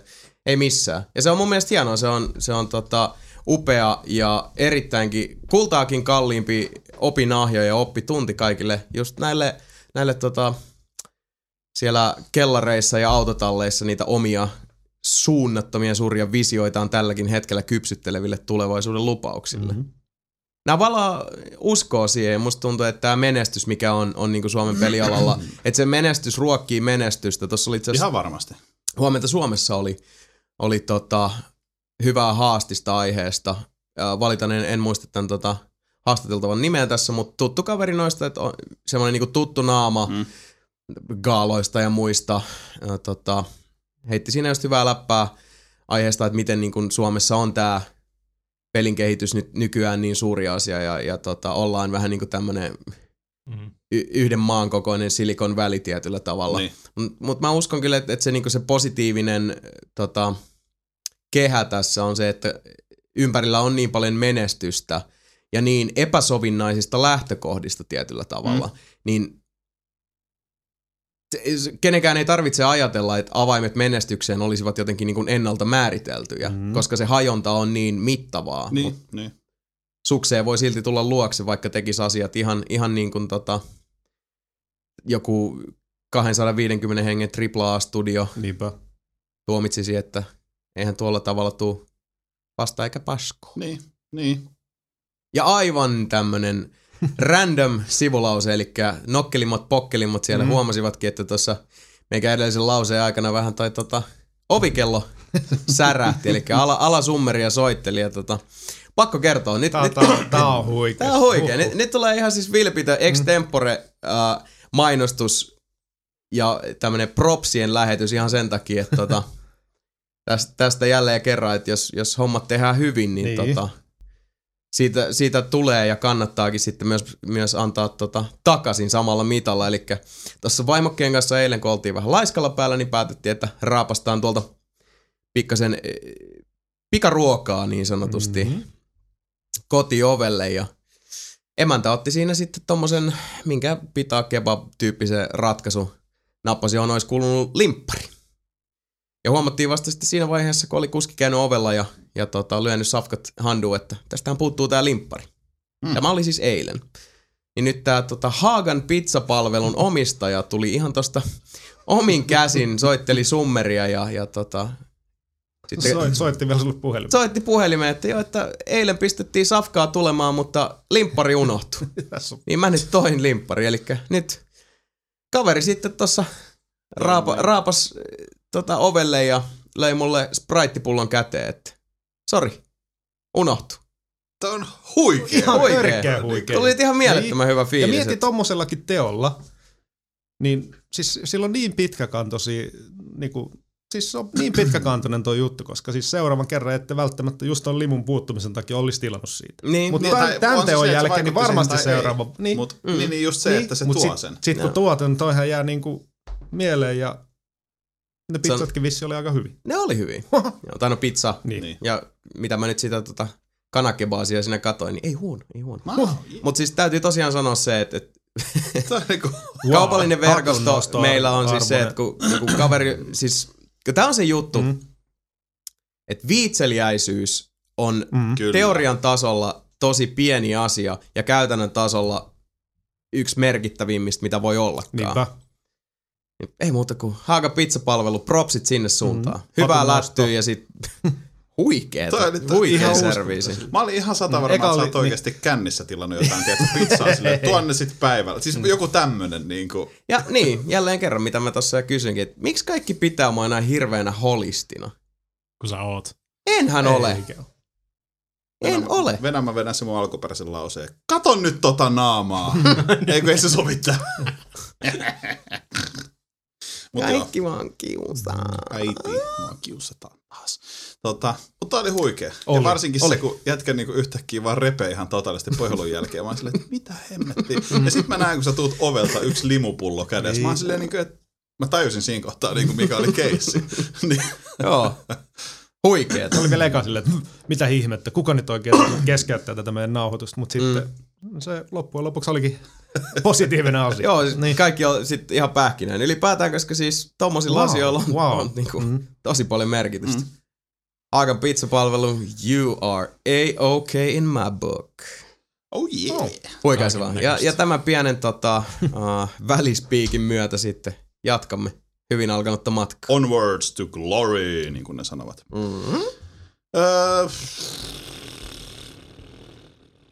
No niin. Tosta lähtee. Varmaankin tällä viikolla. Mä sanon nyt tällä viikolla, kun mä en ole ihan varma, miten tää nyt taas menee. Mutta Xbox Livessä alkaa aivan mieletön ale. Eli nyt on niinku Games on Demand. Eikö alkanut kuules kurttunaama siinä, niin tämän podcastin julkaisupäivänä 26.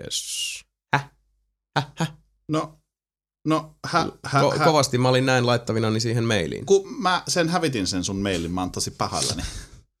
Se meni sinne datasyövereihin. Me ollaan niinku tässä tekniikan aalloharjalla ja Sami Zääreläinen onnistuu hävittämään meilejä. Koska minulla on IMAP-systeemit mun iPadissa ja ne on POP3 mun tietokoneessa. Mä avasin mun tietokoneen, niin se ottaa ne sinne ja se ei niinku, ne ei jää mihinkään. Idiootti. Mihinkään. Niin. Ne on mun tietokoneessa. Miksi näin? Mikä sua vaivaa? Sami säästää tilaa. Tietokone on 70-luvulta. Mut siis on 70-luvulta. Varmaan. Wow, onko se niin nuori? Niin nuori. Ei, en mä tiedä. No joo. Mut siis on ollut 70-luvulla. Oho. Niin on muuta Jasonik. Niin minäkin. Niin minäkin. 79. No niin. Oh yeah. Vanha. Ja 70-luvulla oli myös imapit vanha. No niin, hiljaa. Eli Xbox Liveissa On Demand-pelien alennusmyynti. Alennukset ovat jopa 85%. Kampanja kestää 4. maaliskuuta asti. Mä rupesin miettimään, että meneekö tämä taas ohi, mutta koska olemme tunnettuja tarjouksista, jotka ovat menneet jo. Just tämä sanoin. Ja niin sanoit, mä tiedän. Taas lukee 4. maaliskuuta. Ja, mitä sä sanoit? Siis mä sanoin, että 26. päivä alkaa. Eli 26. päivä ilmeisesti alkaa loppuun 4. maaliskuuta. Siellä on siis Assassin's Creedia, Call of Juarezia, Call of Duty Modern Warfare 3, Halo 3, Halo 4, Orange Boxia, Mortal Kombatia, Portal 2, Tekken 6, World at Waria. Siis ihan hirveä määrä kaikkia hyviä pelejä. Kovaa settiä. Herää vääjäämättä kysymys, että onko tämä Microsoftin tapa counteroida PlayStation Plus-palvelua? Se voi olla. Jossa kuitenkin hinta on niin sanotusti kohdillaan, eli 0 point. 0 point. Okei, se on kovaa settiä. Mä niistä lisää myöhemmin. Mutta ei, mun kädet on niinku avaa tyhjät. Mä nostan kädet ylös viimeistä isoa uutista lukuun ottamatta. Jaha. Tämän ihmeellisempää on. Mutta jos ette ole vielä tähän mennessä huomannut, niin Sony julkisti PlayStation 4. Kyllä. Minä myönnän, nostan käden ylös virheen merkiksi. Mä olin väärässä viime jaksossa. Joo, no siis mun täytyy sanoa, että mäkin olin samoilla viivoilla, että mä en millään muotoa uskonut, että se tulisi. Mutta mulla on myös hyvä syy siihen ottaen huomioon, että jos me katsotaan nyt vaikka verrokkina, otetaan tuosta meidän Microsoft ja tuleva Xbox, josta nyt huhutaan, että alunperin huhuttiin, että olisi E3 julkistettu, kyllä. Nyt huhutaan, että se olisi huhtikuun. Kyllä. Ja kysymys kuuluu, että johtuuko tästä Sonyn isosta julkistuksesta, että Microsoftikin nyt vähän aikaistaa aikataulujaan. Mutta Xboxin suhteen, nykyisen 360 suhteen, miettikääpä, viime joulumarkkinoille tuli Halo 4 ja Forza Horizon. Mm-hmm. Kaksi isoa internal developed AAA-titteliä. Ja sen jälkeen nada. Totta. Suuria yksinoikeuspelejä ei ole putkessa. Ei. Sonylla niitä on vaikka kui huru mykke. Niin, no. The Last of Us, Last Guardian, Sly Raccoon, joka tuli jo Jenkeissä, mutta on tulossa nyt sitten... Euroopassa ihan kohta. God War Ascension. Niin ei ole perässä 3 titteleitä, sori mä menen jo ahead of myself, mut joo. Niin, no siis onhan siellä toi Judgment toki, on sitten Gears-puolella Xboxille, mutta näin niinku jos verrataan. Plus tietysti se, että Xbox yksinkertaisesti on reilusti vanhempi kuin Pleikka 3. Mä en koe, että Pleikka 3 itsessään, vaikka se hyvin onkin myynyt, niin se ei vaan, siis edelleenkään mun mielestä ei tunnu siltä, että Pleikka 3 olisi päässyt sellaiseen pisteeseen, että olisi loppujen lopuksi loogista. Jos ei katsella nyt yhtään Pleikka 4, mitä se on itsessään, vaan se ajatus siitä, että semmoinen tuodaan markkinoille. Se tuntuu mun mielestä nyrjähtäneeltä, näin niin kuin kokonaiskuvaa ajatellen. Mutta tuo Pleikka 4 Sonyn pressissä, missä sitten PlayStation niin kuitenkin julkistettiin asiaa, tai niin kuin Sonyn strategiaa tässä suhteessa valotti se, että Pleikka 3:nhan ei tule katoamaan mihinkään. Aivan. Ainakaan heti. Kirjaimellisesti esimerkiksi Watch Dogs muun muassa ja Bungien Destiny ovat PS3:lle ja PS4:lle. Diablo 3 ja... Mä uskon vahvasti, että... Mikä niin? Diablo 3 kanssa. Niin. Totta, siis mä uskon vahvasti, että PS3 tulee elämään paljon vahvemmin 4 rinnalla kuin 2, 3 rinnalla. Vaikka sekin kesti pitkään.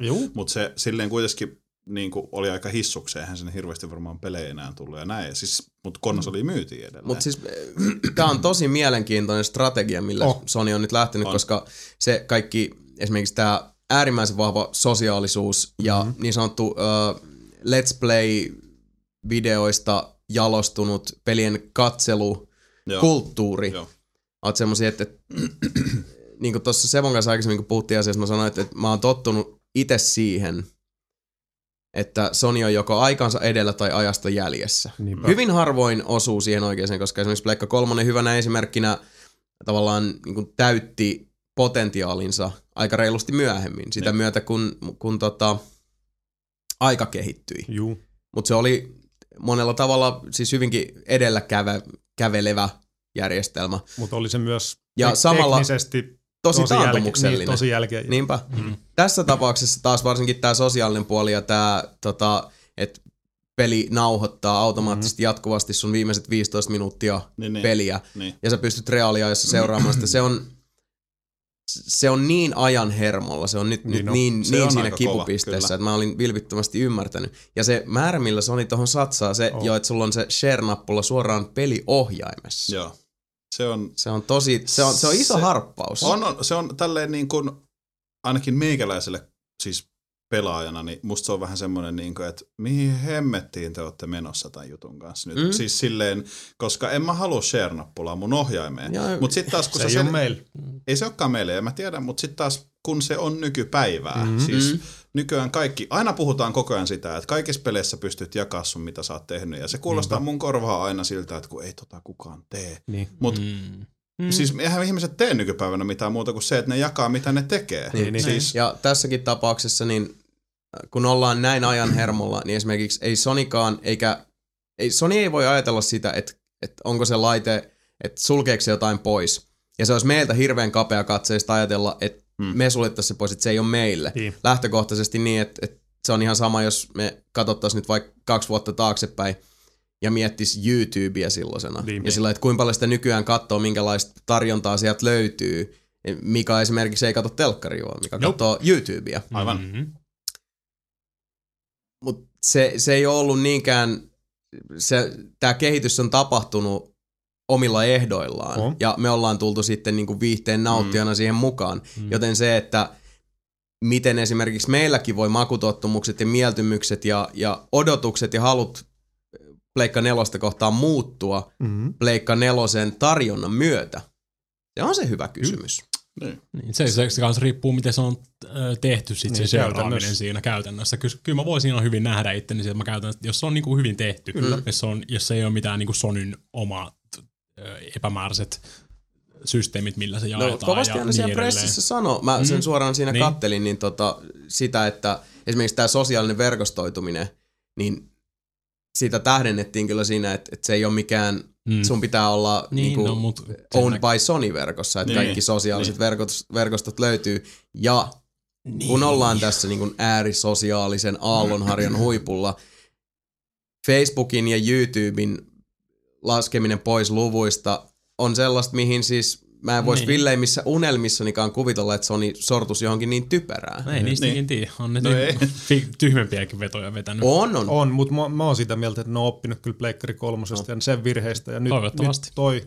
Pleikka 4:n pressissä oli siinä oli yksi juttu, mikä toistui monta kertaa, ja se oli just tää, varsinkin devaajien suuntaan, semmoinen ei tietenkään niinku suoraan sanottu, mutta semmoinen niinku hienovarainen alleviivaus, että Pleikka 3:n siis kehitysalustana are bad. Ja nyt niinku parannusta luvassa. Niin siis nehän sano, minkä minä hauskasti muotoilin, niillä oli personalized, immediate, simple, social and integrated. Kuten huomasitte, niin mä laitoin ne pissi-järjestykseen noi sanat. Niin Pleikkari 4:n pissi oli just sitä, että devaille just se on helppoa ja ei enää sitä semmoista, niin kuin joku kirjoitti. Mä en muista nyt, missä se oli, mutta se oli tää Minecraft-testi niin sanotusti. Eli PC on siinä hyvä, että sä voit tehdä ihan mitä vaan, ja sä voit sen myydä. Mutta konsoleille, niin et sä voit tehdä ihan mitä vaan. Siis se ei alusta millä päälle, se. Niin. Mutta tuntuu, että nyt Pleikkari 4 olisi vähän avaamassa ovi siihenkin suuntaan. Mikä on sitten taas ihan suoraan se on taas sivu sitten Microsoftin kirjasta. Niin. Koska mikä Xbox on. Minkä takia musta oli jännä, että kun tulee aina näitä coin of phraseja ja alkaa mainoslauseet lennellä ja ihmiset heittää joko niinku kritiikkiä tai kehuu mukamas omanaan, vaikka se on vaan välillistä, se on kuultu jonkun toisen suusta. Niin tää, Sony julkisti PC:n. Joo, niin. Oletteko te, niin minkä kiveä alla te olette ollut? Xbox 360 on niin kuin siis käyttömukavuudeltaan erinomaiseksi hiottu PC. Niin. Xbox 1 oli jo semmoinen. Niin, siis sen takia ne multiplattaripelit on 1000 kertaa helpompi kääntää boksille. Tai ne devataan boksilla, koska se on sitten se litmustesti, että mihin laite pystyy, ja sitten sen jälkeen ruuvataan niin lisää tarkempaa tekstuuria ja muuta PC-versioon. Ja toinen ihan hyvä Pleikka kysymys. 3 ei ole tätä mahdollista. Toinen hyvä kysymys mulle tulisi mieleen se, että okei, jos sitten konsolivalmistajat ei saisi käyttää niitä PC-komponentteja tai muita, niin mitä ne sitten tekisi? Jos ei saisi NS olla PC, niin mitä sieltä voisi tulla? Niin. Ei mitään. Ei se, siis... Niin, siis prosessointi. Arkkitehtuuri. Jostain sen tekee. Jokin sen ne teraflopsit siellä laskee. Tiedätkö mitä mä haluaisin share-nappulan lisäksi? No. Like liipasimen sun ohjaamme. Kelaatko sä vedät headshotin ja like? Huomasit sä? Mä väistin Joo, ihan hyvä. I dodged the bullet. Mä voisin painaa sitä like-nappia nyt. Kiitos. Kelaa, siellä olisi niinku R1, R2 ja R3 like. Itse asiassa olisi R4, koska jos tikku menee Samin alaspäin. Samin on vielä se V-nappi. Niin. No mut hei, siis sehän on pelkkä PC, mikä tulee, niin etköhän sä pysty näppäin kartoittaa se, mitä itse haluat. Niin joo, totta, kun PC on niin helppo, kato, siihen saa mitä tahansa kiinni. Niin, juu. Ja jos tähänkin siis saisi sitten, niin jos tähänkin saisi Linuxi asennettua, vaikka niinku ekaksi pariksi vuodeksi, ja sit se otetaan sillain yllättäen pois. Takaisin vakaviin asioihin. Yksi, missä mä yllätyin, en tiedä yllätyttekö te tai kukaan muu, mutta minä yllätyn aika helposti ilmeisesti, on se, että pelaamista hehkutettiin tosi paljon. Siellä oli se yksi jamppa, joka sanoi, että best place to play. Siis se on paras paikka pelata, siis pelaaminen on parasta pleikkari kolmosella. Mutta siellä ei puhuttu mitään siitä, että hei, täällä voi katsoa Blu-ray-leffoja, tää voi olla, tiedätkö, teidän kodin mediatoistin. Siis mun mielestä siitä ei puhuttu mitään. Ei puhuttu. Se on ihan totta. Se on jännä, siis, koska ehkä se tulee myöhemmin, mä en tiedä. Mutta mulle tuli tosi, siis koska mä tiedän, että Microsoft tulee vetää siihen, että tää on se, mitä te tarvitte olohuoneeseen versus pleikkari, joka on vaan silleen, että best place to play. Että niin kuin jos sä pelaat, niin tää on sun. Että musta se oli silleen aika vahva, ei mikään yllättävä, mutta silleen nykypäivänä, koska noi Microsoft haluaa oikeasti tulla teidän kaikkien olohuoneeseen. Mm-hmm. Se, että Sony joko ei nyt lähde siihen niin taistelee vastaan, tai sitten ne ottaa just sen, että antaa noiden muiden olla mediatoistimia, meillä voi pelata. Mä uskon kyllä, että Sony ei tule millään muotoa tinkimään näistä olohuoneen ominaisuuksista. Joo, ottaa huomioon, että siellä pressissähän myös sitten lyötiin ruudulle tämä, että tässä on nämä yhteistyökumppanit, oli Netflixiä NBAtä ja muita.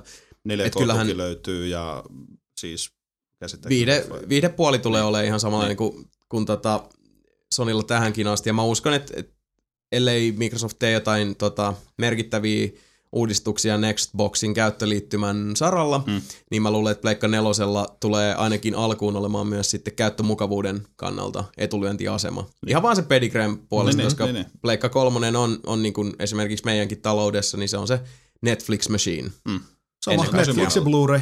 Mä voin sanoa, että mä oon töissä yllättävän monta kovalevytöntä pleikkari kolmosta nyt myynyt ihan siihen, että pitäisi katsoa leffoin levyltä ja Netflixistä.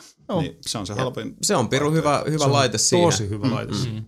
Mutta noin niin kuin, mä en sanoisi, että noi kaksi asiaa sinällään sulkee toisiaan pois.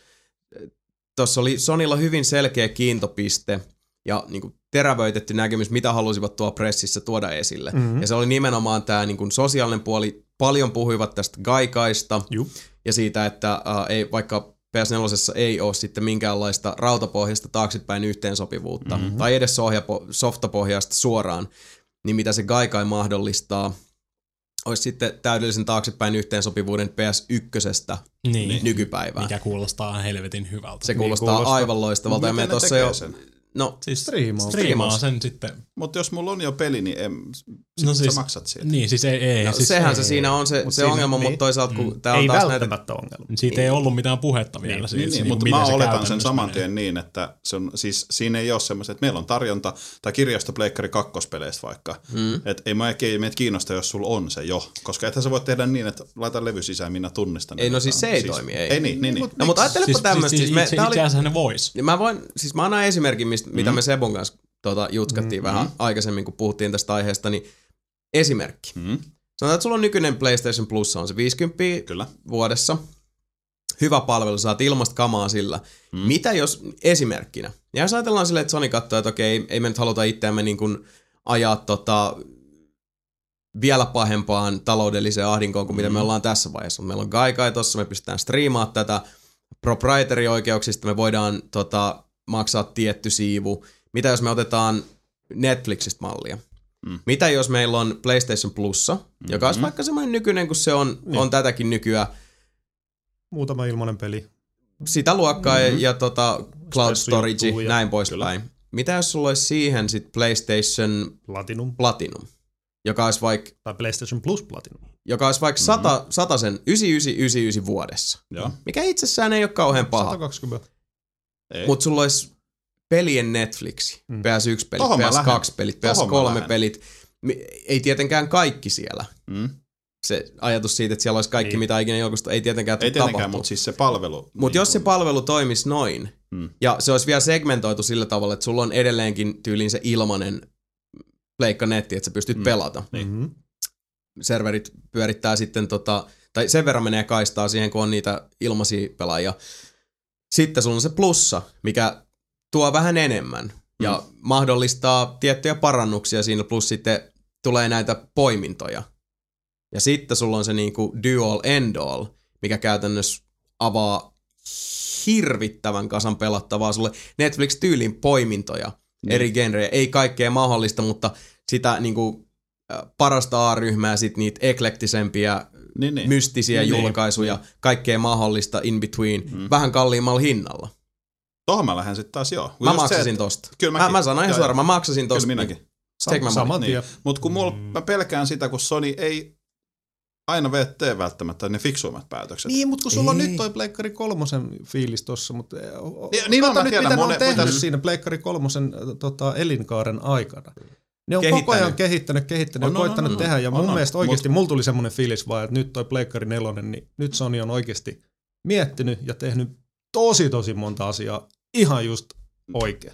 Allekirjoitan ton. Ja siis tossa on se, että ne voi perseillä tämänkin kanssa. Ja hyvin moni näistä parannuksista, mitä Sony on tehnyt Pleikka kolmosen suhteen, on ollut vähän niin kuin mokien paikkailua. Se on sanottava suoraan. Mutta se ei silti tee tyhjäksi sitä, että palvelu on kehittynyt. Me ei voida nykypäivänä mitenkään katsoa Pleikka kolmosen ensimmäistä vuotta ja verrata sitä viimeisimpää Pleikka 3 vuoteen suhteessa, että siis siellä on tapahtunut niin paljon. Ja jos verrataan vaikka Xboxiin, 360 itsessään ja Xbox Live, Xbox 360 mahdollistama kokonaisuus, sitä on terävöitetty, sitä on hienosäädetty ja sitä on parannettu, mutta itsessään se oli jo prosentuaalisesti niin suunnattomasti valmiimpi, koherentimpi, kokonaisvaltaisesti niin kuin tarkoitusperiään paremmin palveleva yhtälö silloin, kun Xbox 360 julkaistiin. Niin se on taas se vähän, että mihin sä vertaat ja jos ei muuten, niin yrittää omilla arvoillaan katsoa ja kuinka niin kuin Sony on parantanut kuinka. Muistakaa esimerkiksi se, että Sony sai niin uskomattoman kermakakun naamaansa kuin niin tämän tietomurron myötä. Ja sen jälkeen, kun PlayStation Plus esiteltiin ja iso pyörä alkoi pyöriä, niin PlayStation Networkin maksavien käyttäjien määrähän on moninkertaistunut. Niin on, ja siis tämä on sen tietomurron jälkeen. Se on että pakkohan tuosta on niin nostaa isolla kädellä hattua, että ne ovat tähän pystyneet. Ja tuossa pressissäkin oli paljon tosiaan, siis siinä oli kuitenkin mun mielestä koko ajan, oli siinä taustalla semmoista, että yeah, we fucked up, me tehtiin tää huonosti, mutta ei me niinku tyhmiä olla, että me parannetaan ja teemme parhaamme sen mukaan. Ja mitä se sitten loppujen lopuksi tarkoittaa, who can say? Niin. Meillä on nyt hyvin vahvaa teoretisointia tässä. Ei meillä ole nähty edes, miltä se laite tulee näyttää. Aivan. Mulla on semmoinen kutina, että se tulee näyttää semmoiselta, milloin se musta boksi, missä on muutama tommonen niinku USB-liitant. Share-nappi.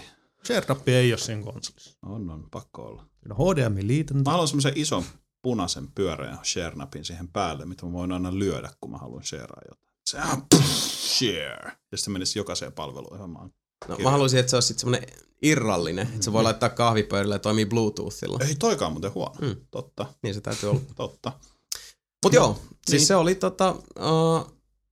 siellä oli tosi paljon konseptia. Jossain vaiheessa, kun mä kattelin sitä, oli, tiedättekö, snacksit ja limpparit siinä kätteen ulottuvilla ja sitä kattelin. Ja meillä oli tuolla Nelinpeli Irkki-kanavallakin sitten tämmönen live commentary päällä. Kiitoksia kaikille osanottajille, oli hauskaa siinä höpistetteen kanssa samalla kun tsekkailtiin, mutta hirveästi siinä tuli tosiaan semmoista, niin kuin, sanoisinko, vähän turhan maalailevan filosofisen diipadaapan puolelle ajautuvaa matskua, mikä tietysti on sitten, kun sä kun sen katsoo sitten myöhemmin ja näet sen niin kuin kiteytetyn version. Niin siinä tulee ne avainkohdat paremmin esille, mutta tollasenaan se oli vähän siinä hilkulla, että muutaman kerran aloin jo väsyä siihen touhuun, mutta toisaalta sitten mä uskon, että se oli Sonillekin tärkeää saada tietyt asiat sanottua, ihan niin kuin, että mikä on ton laitteen suunnittelufilosofia. Niin. Ja siellä on paljon semmosia pinna-alaisia juttuja, mitä esimerkiksi se, että laitteen pääsuunnittelija on länsimaalainen. Eli se, että se on pyöreä silmä, on nyt sitten tämän laivan ruorissa. Se on oikeasti se on Sonylle tosi iso asia. Oh, se on. Ja se on tämän niin kuin laitteen persoonallisuuden kannalta todella, todella merkittävä pointti, mikä täytyy huomioida.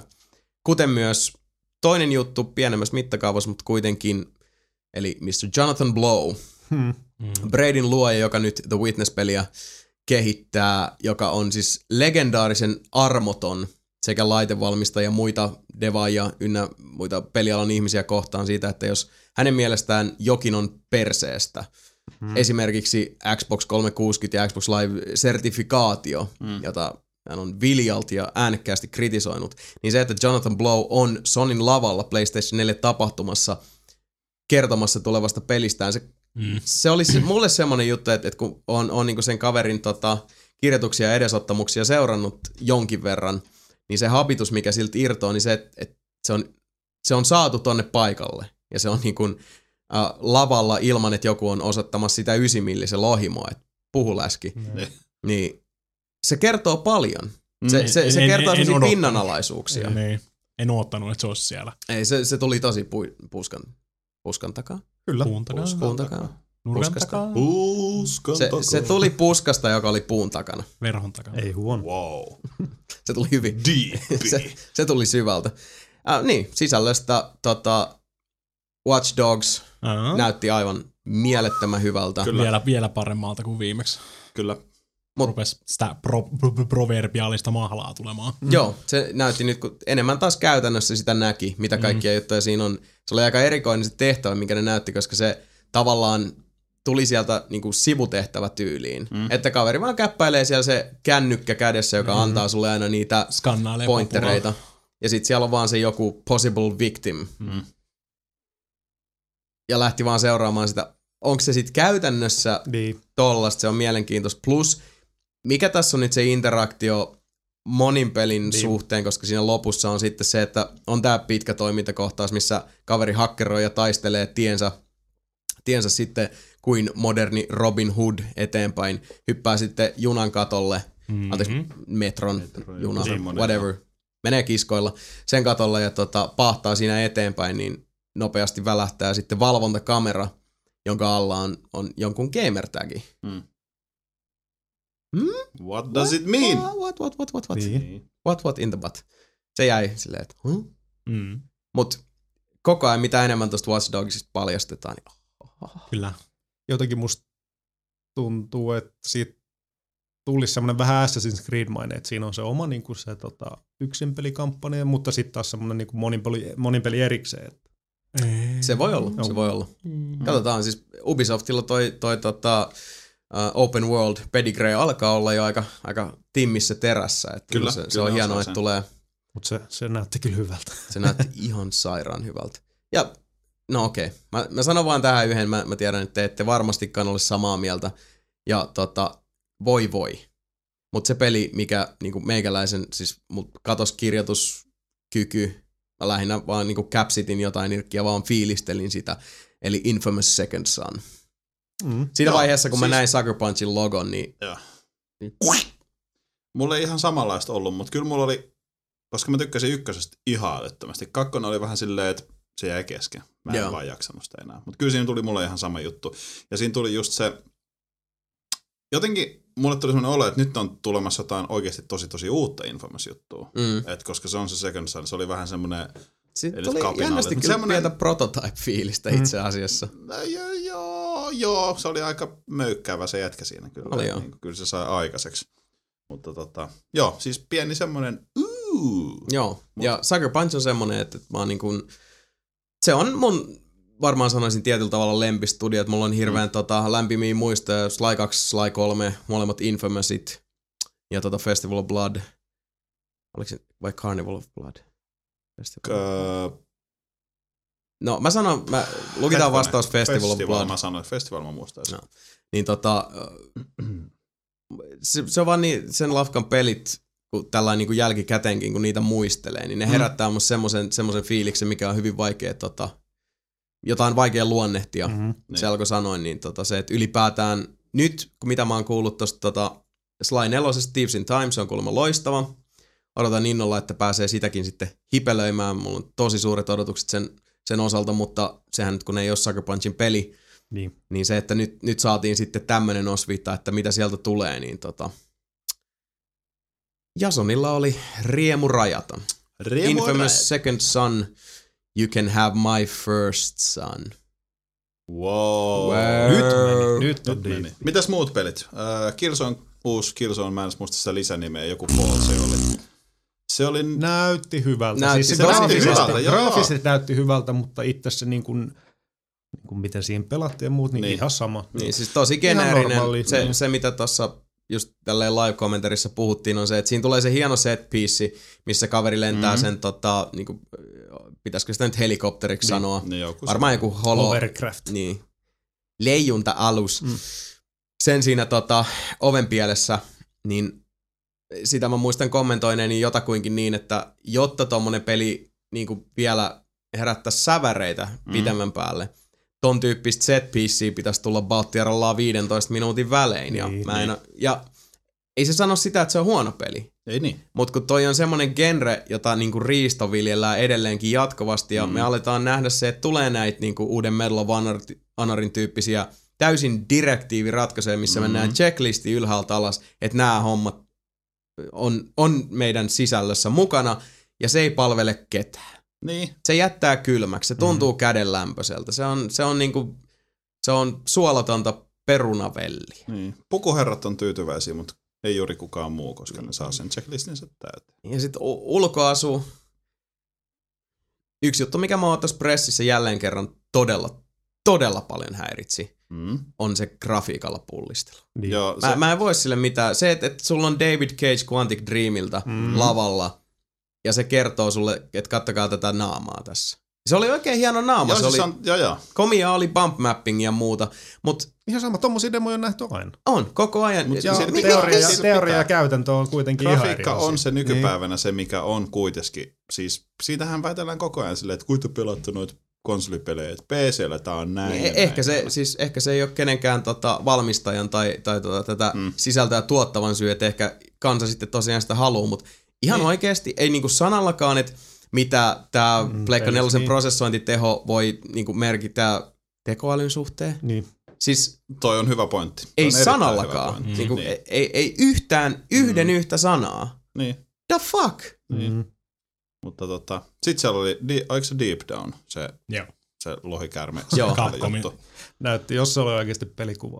Niin. Siis semmoinen hämärä. Se oli ihana se mukamas pelikuva. Ja sehän todennäköisesti on tää taas tää japanilaiset on niin hassui kyllä. Se, että this is so not a sequel to Dragon's Dogma, but we're calling it Deep Down, just silleen DD. Come on! Te ootte niin huonoja näistä ja jekkujutuissa. Mutta se oli huikea. Se näytti ihan älyttömän. Mä voin jo saman tien silleen, että joo, okei, mun pääs pyörii Skyrimiin vähän, tällä hetkellä Dragon's Dogmaa, vähän niinku Dark Soulsia. Kaiken näköistä. Siis kaikki nää, että olihan ne niinku huikeen näköisiä. Huikeen näköisiä. En tiedä, mitä sieltä tulee. Tuleeko pelin nimellä? Ei varmaan Deep Down nimellä peli, mutta se on siis ihan varmaan projektinimi. Niin, mutta siis. Veikkaus Dragon's Dogma 2. Siis se oli just se. The Dogma of the Dragon. Niin, näkee sitä videoa ja sitten okei, tuo on pre-renderöityy jada. Ja sitten siellä on kuitenkin se pieni UI siellä alareunassa silleen. Niin kuin, mä olen vähän silleen, että onko toi tossa vaan nyt niinku hämäyksissä, koska se on vähän joku. Aliens. Joo, Aliens Colonial Marines. Niin, mutta se siinä just on. Sitten tuli semmoinen hetkinen. Yksi mikä mulle oli toi, siis yllätti minut, oli se Knack-niminen peli, missä on se robottikehittäjä. Mä olin aluksi silleen, mä ajattelin, että hetkanen, tää on ihan joku Pixar, tiedätkö, sarjakuvan näköinen juttu. Ja sit mä olin vähän silleen, että tää on niitä pelejä, mitä mä en osta, kun se konsoli tulee. Eli siis ideana on se, että siinä on se pikkurobotti, joka muuttuu isommaksi siitä, että se keräilee käsittääkseni ympäriltä osia itseensä. Eli siis se vaan isontuu. Ja siinä se esittelyvideossa musta tuntuu, että se lähtee niin sanotusti vähän käsistä siitä, ja se sen kehittäjä huutaa yhdessä kohtaa tosi kovaa silleen, nääk! Tiedätkö, että se niinku tekee jotain pahaa, mutta siinä ei muistaakseni näytetty mitään. Ja sitten jossain kohtaa se hajoaa ihan täysin palasiksi, kunnes se sitten vaan kerää itsensä sen alkuperäisen pikku robotin, joka seisoo sen kaiken tuhon keskellä.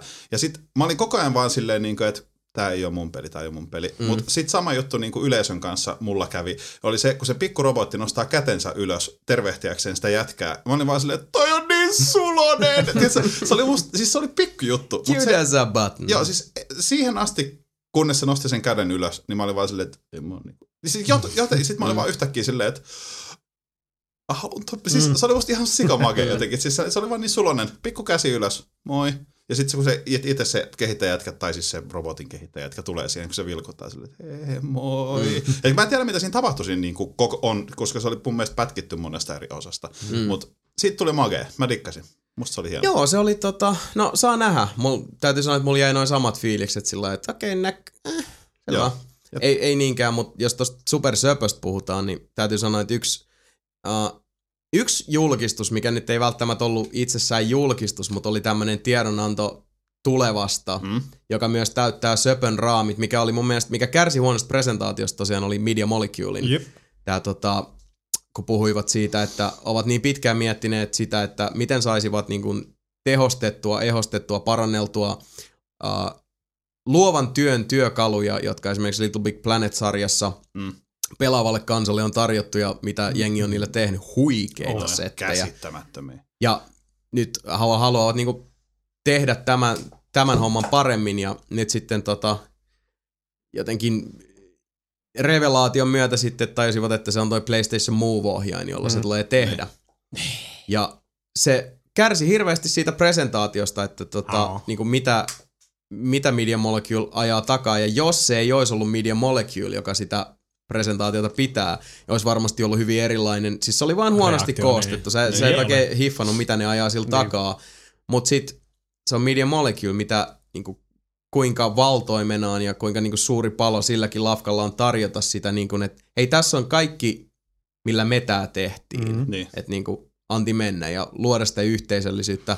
Ja tosiaan antaa niinku, astetta monipuolisemmat ja niinku suurempaan, syvempään syvyyteen, pardon the pun, syvempään syvyyteen mahdollistavia työkaluja.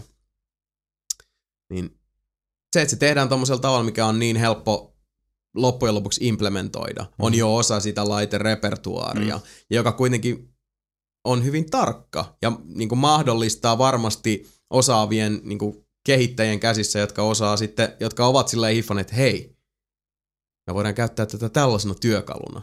Niin, kuten sanottu, se presentaatio oli huono. Se, että on tullut vähän siitä sculptingista juttua, että mitä täällä voi tehdä. Ja sitten yhtäkkiä siellä on joku ihme Wii Music extravaganza käynnissä. Noit on niin mahdoton just demottaa tolleen, että se pitää vaan itse kokea. Niinpä. Niin, siis voi olla sekin, että ette saa sitten näyttää näitä ja näitä ja näitä. Niin se on aina välin noin vähän tommosia, että yritä sitten näyttää jotain fiksua. Siis presentaatio, se oli hieno se, että kun se kaveri puhuu sieltä Media Moleculeilta, ja siinä takana menee se hyvin Media Molecule-mainen, siis piirroskollaasi juttu, mitä se tekee. Siinä se oli mun mielestä tosi hieno. Itsessään vaan noin niinku tiedon jaon suhteen se ei ainakaan mitään palveluksia tehnyt PS Nepalle tai Media Moleculeille. Mutta PS Nepa. En ole kuullut Nepa sitten. En mä kuusi Nepan jälkeen. Nepa, kuusi Nepa. Hyvä. Nostalgia. Nyt rupeatte kutsua sitä PS Nepaksi. Mä en ikinä tule kutsua sitä PS Nepaksi. Toinen, mikä mua itse asiassa ihan oli viimeinen kerta. Mielenkiinnolla kyllä venaa sen, just se, kun PS Vita pystyy käyttämään vähän niin kuin Wii U-ohjainta.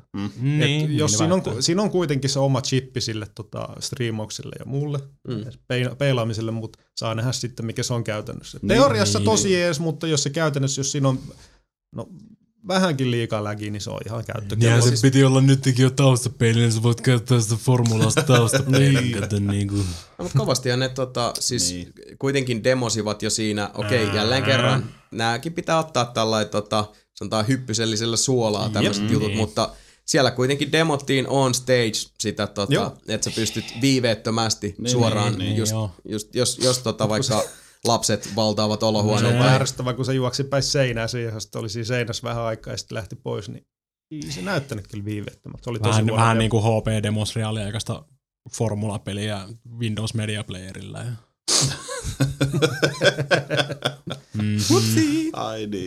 Mä en oikein. Mä otan aina semmoinen tuopillisen suolaa yleensä noista hommista ennen kuin näkee sen sitten käsin nimenä. Niin, no tässä on se kuitenkin, että Nintendokin on sen jo aika hyvin osoittanut, että se on mahdollista. Ja Microsoftillakin on hirveän hyvät lähtökohdat Smart Glassin kanssa jatkaa tosta. Nintendolla on muutenkin jo valmiiksi niin kuin siis se ne tietää, että niillä on vähän vähemmästä tehoa, ne suunnittelee se sen mukaan, että se niin kuin pystyy pelaamaan sillä ohjaimella. Niin kuin, mitä sillä pystyy pelaamaan? Vaikka mitä. Siis ne tietää ne raamit. Tosi huonosti.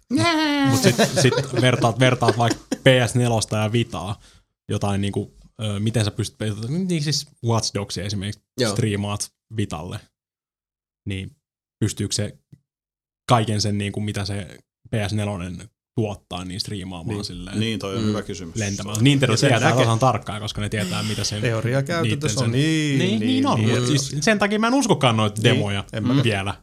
Mä haluan nähdä sen sitten itse. No sit sä näet sen. No varmaan. Mä teen sulle esittelyn siitä. Jos nyt oikeesti Sony on ihan aikuisten oikeesti sitä mieltä, että ne puskee tämän pihalle Holiday 2013, niin kuin siellä ilmoitettiin, niin eipä tarvi kauaa loppujen lopuksi odotella, että ollaan viisaampia. Ei niin. Mä uskon, että se on vaan Japani USA. Kyllä se on joku kuukausi sen jälkeen. Mua hämmentää toi, kuten sanottu, no tässähän oli jo kertaalleen väärässä tästä, että tuleeko se, mutta niin kuin sanoin, mulla oli hyvä syy olla ääriskeptinen, että sieltä tulisi mitään Pleikka 4.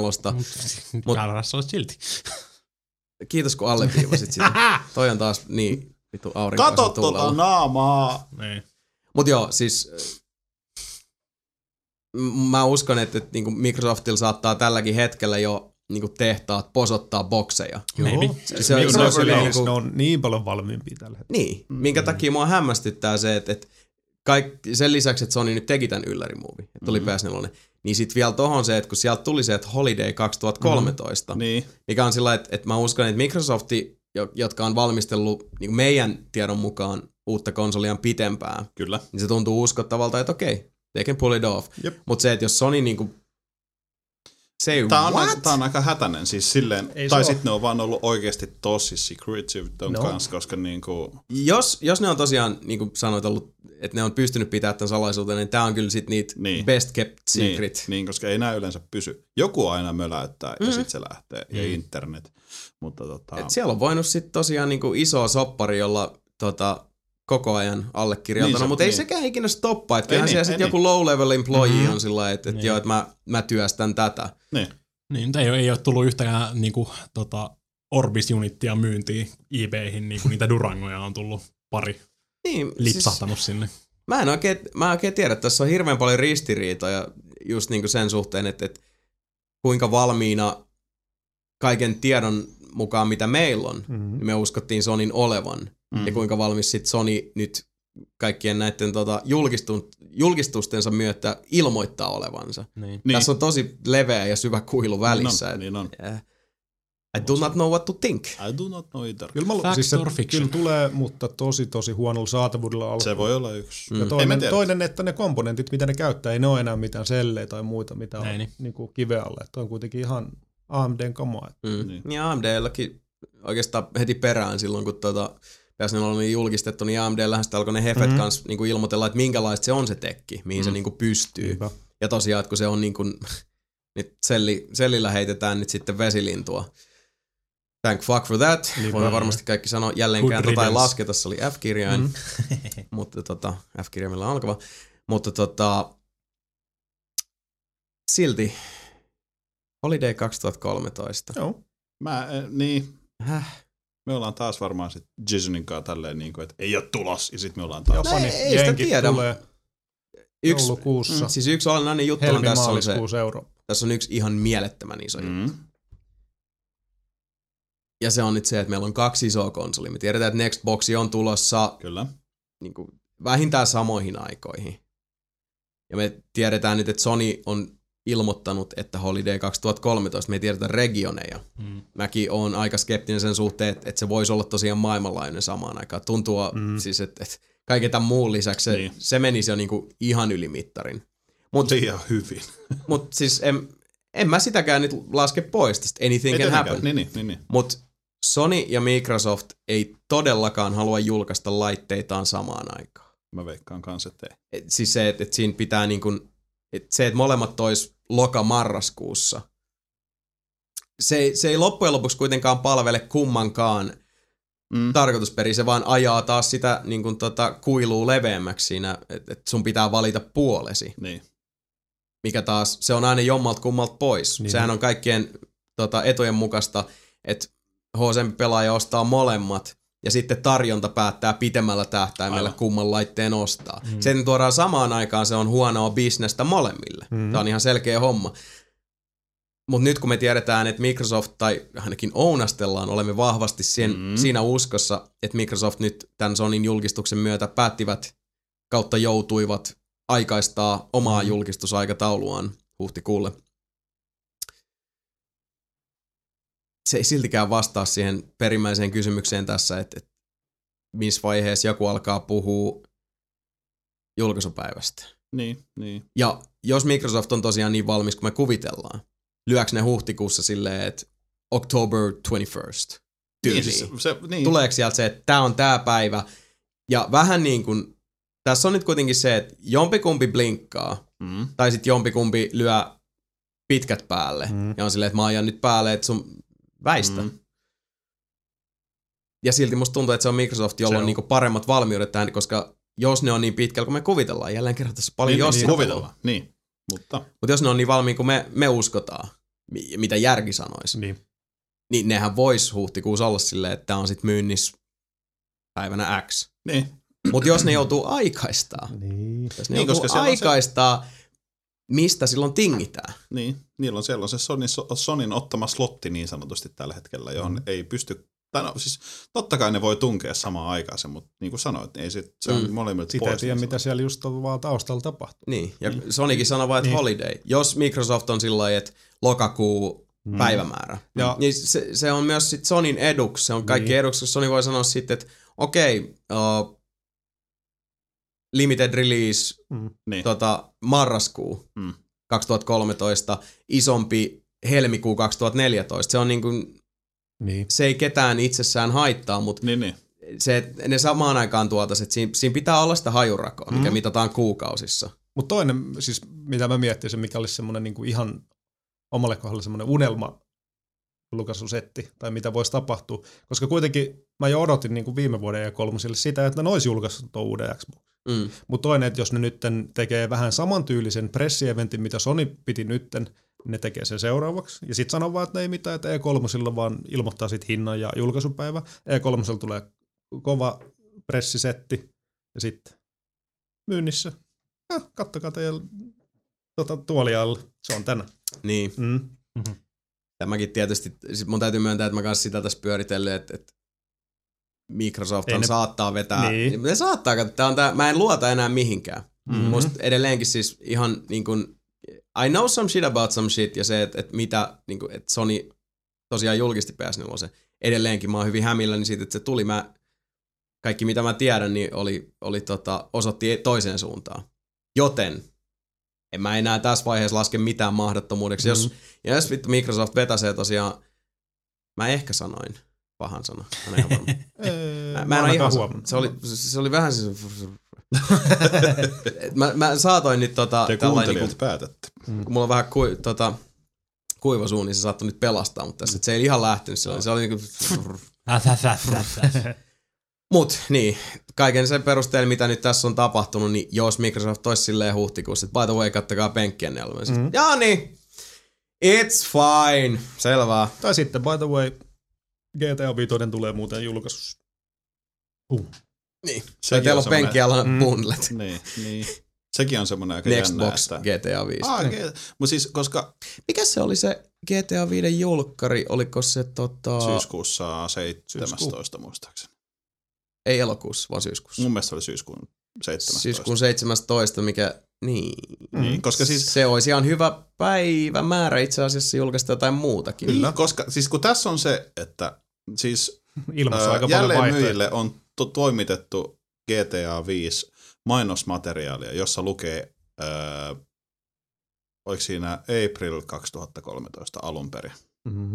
Eli siis nyt kun sen piti alun perin tulla nyt, Q1 niin sanotusti. Ja yhtäkkiä silleen, niin kuin, että ai te siirrytte sen syksyyn. Siis tiedätkö, kun kaikki matskut oli jo valmiina, niin miksi se siirtyy? Toi on toinen semmoinen, mitä mä oon kovasti peli on valmis. Päässä. Niin siis. Niin. Totta kai Last of Us myöhästyy 2 kuukaudella. No, E3 tulee olla aika moinen tänä vuonna. Niin, mutta ja siis, toikin on tässä pitää ajatus. Muistaa sekin, että pelkästään se, siis kun mainosmateriaalit kaikki on toimitettu, mikä tahtoo sanoa, että Take-Two ja Rockstar olivat siinä uskossa hyvin vahvasti, että peli olisi silloin valmis. Kyllä. Se, että kaikki se logistiikka, mikä sitten pyörittää tätä järjestelmää taustalla, ja siihen päälle sitten vielä se, että kuinka paljon se on rahaa nyt pois julkaisijalta, kun peli myöhästyikin. Mun on vaan hyvin vaikea uskoa, että se olisi tapahtunut joko sen takia, että se tulee vaikka samaan aikaan konsolin kanssa, ellei niillä on mustaa valkoisella jotain erittäinkin sitovaa julkaisusopimusta. Ja esimerkiksi Nextboxin kanssa olisi käynyt yksinkertaisesti joku feilu, että tuotantolinjat ei pysty puskemaan tarpeeksi nopeasti, joku tämmöinen. Mutta se tarkoittaisi, että siellä olisi käynyt oikeasti ihan niin kuin siis kolossaalinen clusterfuck kulissien takana, mikä taas herättää kysymykseen, että eikö muka tosiaan taaskaan olisi mihinkään suuntaan mitään kuulunut. Että mitä ihmeen niin kun tiedon säätelyn superninjoja Sony ja Microsoft olisi palkannut, että mitään ei muka vuotaisi. Niin. En tiedä. Mutta silti tää on kyllä mielenkiintoista se, että kun oli mainosmatskut ja kaikki jo. Niin, eihän siis välttämättä sano mitään, mutta mulle tulee siitä silti semmoinen. Mutta se on iso kysymysmerkki. Jotenkin toisiinsa. Mitä siellä on tapahtunut sitten? Onko Microsoft sanonut, että meillä olisi tässä tällainen shekki teille, jos? Eikä. Niin, semminkin kun Microsoft on kuitenkin tottunut kirjoittelemaan niitä ihan suht koht tuntuvia shekkejä Rockstarille. Niin kuin jälleen kerran, kuten olemme olettaneet, jos se boksi on niin valmis, kun mekin kuvitellaan, että se on, niin ne on ilmoittanut niille, että hei, miten muuten, hei, kuulkaas nyt. Koska milloin toi Sony ilmoitti, että ne ilmoittaa ton 20? Ei siitä, no se oli vähän sen jälkeen, kun GTA ilmestyi. Tai sanottiin, että se myöhästyy. Mutta tiedätkö, kun sä pohdit tälleen näin, niin Microsoft kuulee, että hei, Sony ilmoittaa jotain isoa tuolla. Sitten tuossa olisi toi GTA, ja meillä olisi konsoli tavallaan valmis. Heitetään niille 17.9. Joo, kysytään, tässä on shekki, miten olisi? Hahaa. Jos se on tapahtunut, se tarkoittaa, että siellä on pitänyt klaarata kaikki julkaisijan menot ton mainosmateriaalin logistiikan kaiken suhteen. Ja jos tosiaan peli olisi siinä pisteessä, että se on niin kuin aivan tuloillaan, niin siellä tyyliin masterit seisoo jossain tälläkin hetkellä. Mutta sitten taas se ajatus siitä, että jos Nextbox julkaistaisi niin kuin julkkaripäivänä, sulla olisi GTA 5 Nextbox bundle. Voi hyvää luoja. Siis oikeasti ajatelkaa, kuinka niinku monumentaalisen jättimäinen juttu toi ois. Se on sellainen, että mä en valitettavasti usko sekuntiinkaan, että toi voisi olla noin. No just silti mun pää kuvittelee, että toi voisi olla. Mutta ihan tosta mielikuvasta, niin mä koen semmoisen, tiedätkö, pienen kallon sisäisen mind blown momentin tässä. Ohoja. Mikäs tässä PS4 puhuessa? Hirveästi tässä on teoria ja muuten, siis niin kuin sanottu tässä, me vähän niin kuin viisastutaan melkein päivä päivältä nyt. Juttuja tulee julki ja näin. Niin kauan pitää enää odotella? Ei, mutta tämä odotus on ihan tuskaa. Se on tuskaa. Niin. Koska se oli hieno katsoa tuo eventti. Mä olin tosi intopinkeenä ja sitten oli kiva fiilistellä sitä. Mutta kun, meillä oli se äänestys viimeksi, että kumpaa odottaa enemmän. Se on se boksi. Se on mulla sama. Ja nyt vielä tämä, että kun tämä menee päinvastaisessa järjestyksessä kuuluvaa konsolisukupolvea, eli Nintendo ilmoitti ekana, Sony tokana ja nyt Microsofti tulee sitten perässä. Niin. I'm done waiting. Gimme! Mä oon venonut jo monta vuotta. Niinhän sä oot. Mä oon niin lähellä tässä. Se on niin lähellä käsin kosketella. Baby wants some yum yum. Ja toinen, mikä mä oon niin tyytyväinen nyt, kun me siis kaikilla on yhtenäinen arkkitehtuuri ja nuo hyvät raudat, niin nyt loppujen lopuksi toivottavasti päästään siitä, että konsolipelaajat pilaa PC-pelit ja kaikki muu itko ja muu. Mieti, miten suuren harppauksen kaikki pelit nyt ottaa eteenpäin. Ihan niin kuin jokaisella alustalla. Vitsi, mitä elämme jännittäviä aikoja. Se on niin loistava. Voi harmi Nintendon puolesta. Kaikki ne multiplattarit tulemalla, niin ne tulee olemaan niin huonoisille, jos niitä tulee. Niin, kun ne on niin kuin sillai just viivalla tai häviää niinku 360-sille PS3:lle niinku nyt. Aivan, niin. Siellä on Nintendo leirissä, kun vedetään sushi, mutta siihen puuttuu kala. Tuohon sanon kuitenkin sen, että nyt me ollaan taas tosi vaarallisen lähellä, että tiputaan siihen samaan sudenkuoppaan, mistä just tuli kritisoitua tuota Sonyn pressiäkin, eli tämä grafiikkakeskeisyys. Niin. Ja jos jotain Wii opetti edellisessä sukupolvessa, niin graphics don't mean shit pitämään päälle. Mutta Wii opetti itse asiassa ikävä kyllä myös sen, että jos ei ole niin kuin laadukasta first- ja third-party sisältöä julkaista konsolille, niin se räkätarjonta myös sitten käyttää sitä konsolin nimeä aika sitten syvällä. Kyllä. Mutta Wiin kohdalla toimii myös se, että eihän nyt 150 tai 200 on niin paha hinta konsolista, mutta 400 on. Se on totta. Vanhasta konsolista. Niin, siis katsotaan. Mä en tiedä, mikä Nintendo-strategia on Wii U:n kanssa, jos ne niinku, jos niillä on 5 vuoden plääni. Niin ne on ennakoinut nämä ajatukset, tai siis markkinatilanteen, mikä on, ja siellä voi olla vaikka minkälaista ylläriä. Niin voi. Me ei vaan tiedetä. Ja Nintendo on osoittanut kyllä toistuvasti, että osaavat ennakoida kyllä, tulevaa ja myös luoda omaa polkuaan sellaisella tavalla, että ei niinku yksi kantaa itseäsi. Tosi monessa on ollut just niinku ihan edelläkävijöitä ja muuta, mutta se oli ennen, nyt on nyt. Nyt on nyt. Eletään ihan eri aikoja.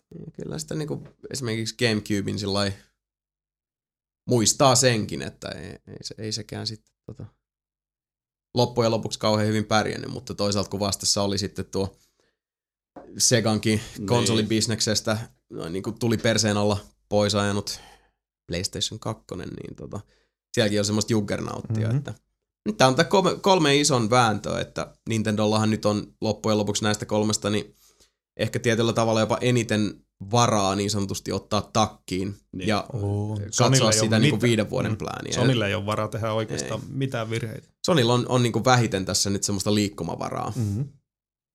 Ja Microsoft on aika hyvin sitten siinä Nintendo-hinauksessa, että noita tulonlähteitä ja infrastruktuuria ja vakautta löytyy niin monen asian summana. Niin. Katsotaan. Elämme mielenkiintoisia aikoja. Kyllä. Amen to that. Kyllä. Hyvää settiä jatket. Pakko muuten vielä yksi. Silloin kun Pleikkari 3 julkaistiin, niin ei se itse laite tai mitään muu, niin ei se ainakaan muun kohdalla aiheuttanut mitään ostohalua tai muita. Ei se. Sitten Pleikkari 3 se osti vasta silloin joskus kauan sen julkaistumisen ja muutenkin jälkeen. Mutta siinä sitten kävi pitemmän päälle. Että mutta Pleikkari 4 oli silleen, että mä olisin just semmoinen hirveä niinku omistamisen halu. Niin. Vaikka mennään edes tiedä, miltä se näyttää tai muut, mutta kyllä siis se... Ei mullakaan, mulla tuli just päinvastainen fiilis. Mä olin tosi innoissani PS3 silloin, kun se tuli. Mutta sitten tää PS4 oli silleen, että se on semmoinen juttu, että sitä katto vähän. Ehkä tässä muutenkin tullut pikkasen varovaisemmaksi. Niin. Mulla on se, että mä astin PS3 vasta sit, kun Metal Gear Solid 4 tuli silleen, että se oli semmoinen peli, mitä mä halusin pelaa. Ja se pystyi pelaamaan ainoastaan sillä. Se oli sama homma. Se oli pakko ostaa. Mutta nyt sitten taas toi Watch Dogs kiinnostaa jo saman tien. Niin, no Watch Dogs on, kun meillä on näitä tämmöisiä aika mielenkiintoisia vedenjakajia tässä, mitkä just puhuu sen puolesta, että sisältö loppujen lopuksi sitten on se, mikä alleviivat, mikä kannattaa olla. Ongelma siinä tietysti sitten taas noin niin kuin laitevalmistajien suhteen ja myös kuluttajina meidän suhteen, kun ollaan sitten siinä niin kuin, että se ententelikamente, mikä konsoli, on se, että kun sulla on Watch Dogs ja sulla on GTA 5 ja sulla on Destiny ja jne. Nämä on multiplattareita. Mä olin just sanomassa, että kun Watch Dogs ei voi olla millään tavalla vaan PS4, vaikka ne on sanonut Xbox ja PS3. PC:llähän se pyöri siellä. Niin, mutta just se, että kyllä se uudelle boksille tulee 100 varmasti. Joo. Tulee on niin. Sitä mä kattelin tuolta Game Trailersista, siis Jeff Keelin haastattelussa oli tää Ubisoftin jamppa, niin sekin oli silleen, että tällä hetkellä se muoto oli se silleen, että siis tällä hetkellä me ollaan julkistettu se, että se on PC, PS3, Xbox 360, PS4.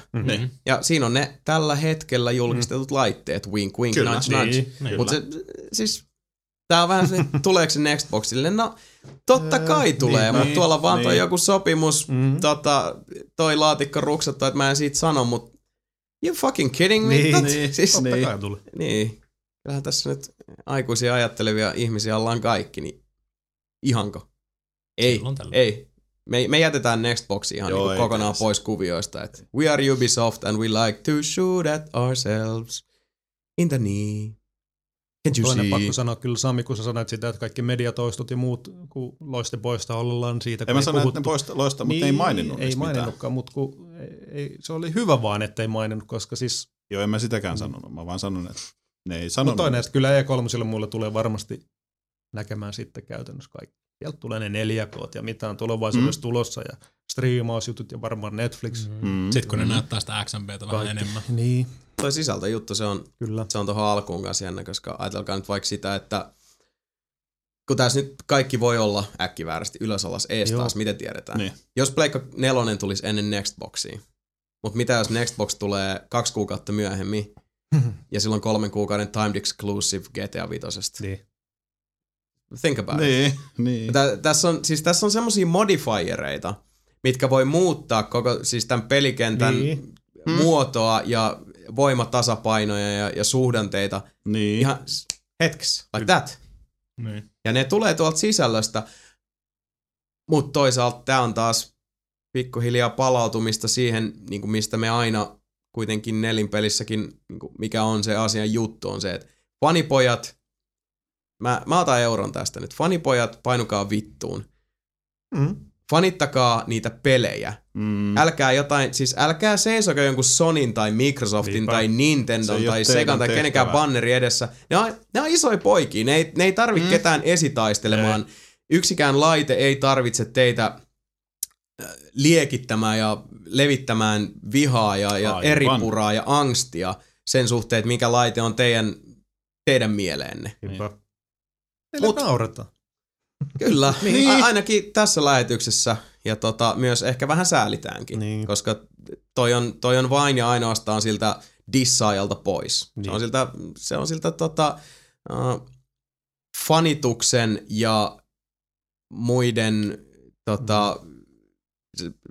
dissaamisen pesäeron kadottavan ihmisen omasta repertuaarista pois ja vähän potentiaalisesta kokemuskirjasta. Kapea katseisuus ei ole ikinä hyvä. Koittakaa katsoa vähän sitä isompaa kuvaa. Nimenomaan. Ja nyt siis toisaalta tuntuukin, että Sony kun nyt lähentyy tämmöistä niin kuin Microsoft-filosofiaa, eli että se on lähempänä sitä PC-rautaa. Ja sitten kun meillä tulee Steamboxi tohon vielä. Niin mun piti just se, että ei kannata unohtaa sitä Steamboxia. Täällä on tää yksi nukkuva peto nimeltä Valve, joka näyttää ehkä, että se nukkuu, mutta luomet on ehkä kiinni, mutta kyllä siellä alla tapahtuu. Mutta kaiken, mitä tää voi terävöittää siis positiivisesti ja potentiaalisesti on, että se kilpailuvaltti tulee olemaan se sisältö. Viides sisältö itsessään, mitä palveluja tulee... Ja sitten yksinoikeuspelit. Niinpä. Aivan. Miltä multiplattarit, mitä etuisuuksia se tuo sille. Toki tässä tulee se hajanta taas, että eihän se ole myöskään kiva pistää kuluttajaa siihen valintaan, että jos mä haluun tämän pelin, tai jos mä haluun katsoa tätä videostriimauspalvelua, niin mä en sit... Sä sen näet kaikille. Niin, niinhän se toivon mukaan on, että se on sitten se itse laitteen persoonallisuus ns. Niin kuin tämän sisällön reunamilla, mikä sitten loppujen lopuksi tekee sen päätöksen, tai on niin kuin siinä se päämotivaattori, että mikä laite on sulle. Ja niin, se tuntuu, että tämä seuraava sukupolvi tässä vaiheessa ainakin, kun katsoo vielä sitä, ja myös Wii U, otetaan Wii Ukin tähän mukaan, minkälaisia mahdollisuuksia se voi antaa kehittäjille. Niin, ja mikä on Sonyn filosofia tällä hetkellä? Miten Microsoft meidän nähdäksemme ja toivon mukaan tulee niin kuin rakentamaan Xbox 360 ja Xbox Liven uskomattoman hyvästä perustasta ylöspäin ja eteenpäin. Mitä Steambox tekee, kaikki nämä. Mitä jopa tämmöisillä niin kuin mustilla hevosille villikortteilla nimeltä niin kuin Oija esimerkiksi. Minkälaisia vaikutuksia niillä tulee olemaan. Ja kyllä tämä kaikki tässä vaiheessa, ehkä mä oon yltiöoptimistinen, mutta joskus pitää olla. Kaikki tämä mun mielestä terävöityy siihen, että ennen pitkää sisältö on jälleen kuningas. Kyllä, toivottavasti. Joo. Hei. Kippi Suomiselle. Haters gonna hate. And lovers gonna love. Oh yeah. No niin pojat, pidetäänkö kahvitauko? Joo. Palaamme hetken päästä.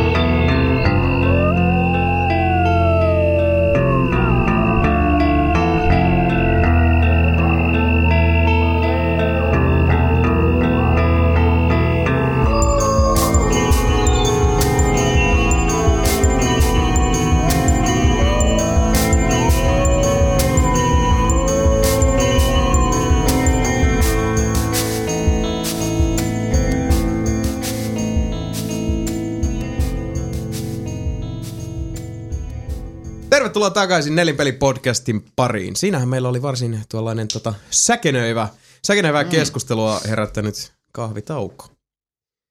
Vai mitä jätkät? Kyllä. Pitkä kuin nälkävuosi. Joo, kyllähän siinä hetki meni.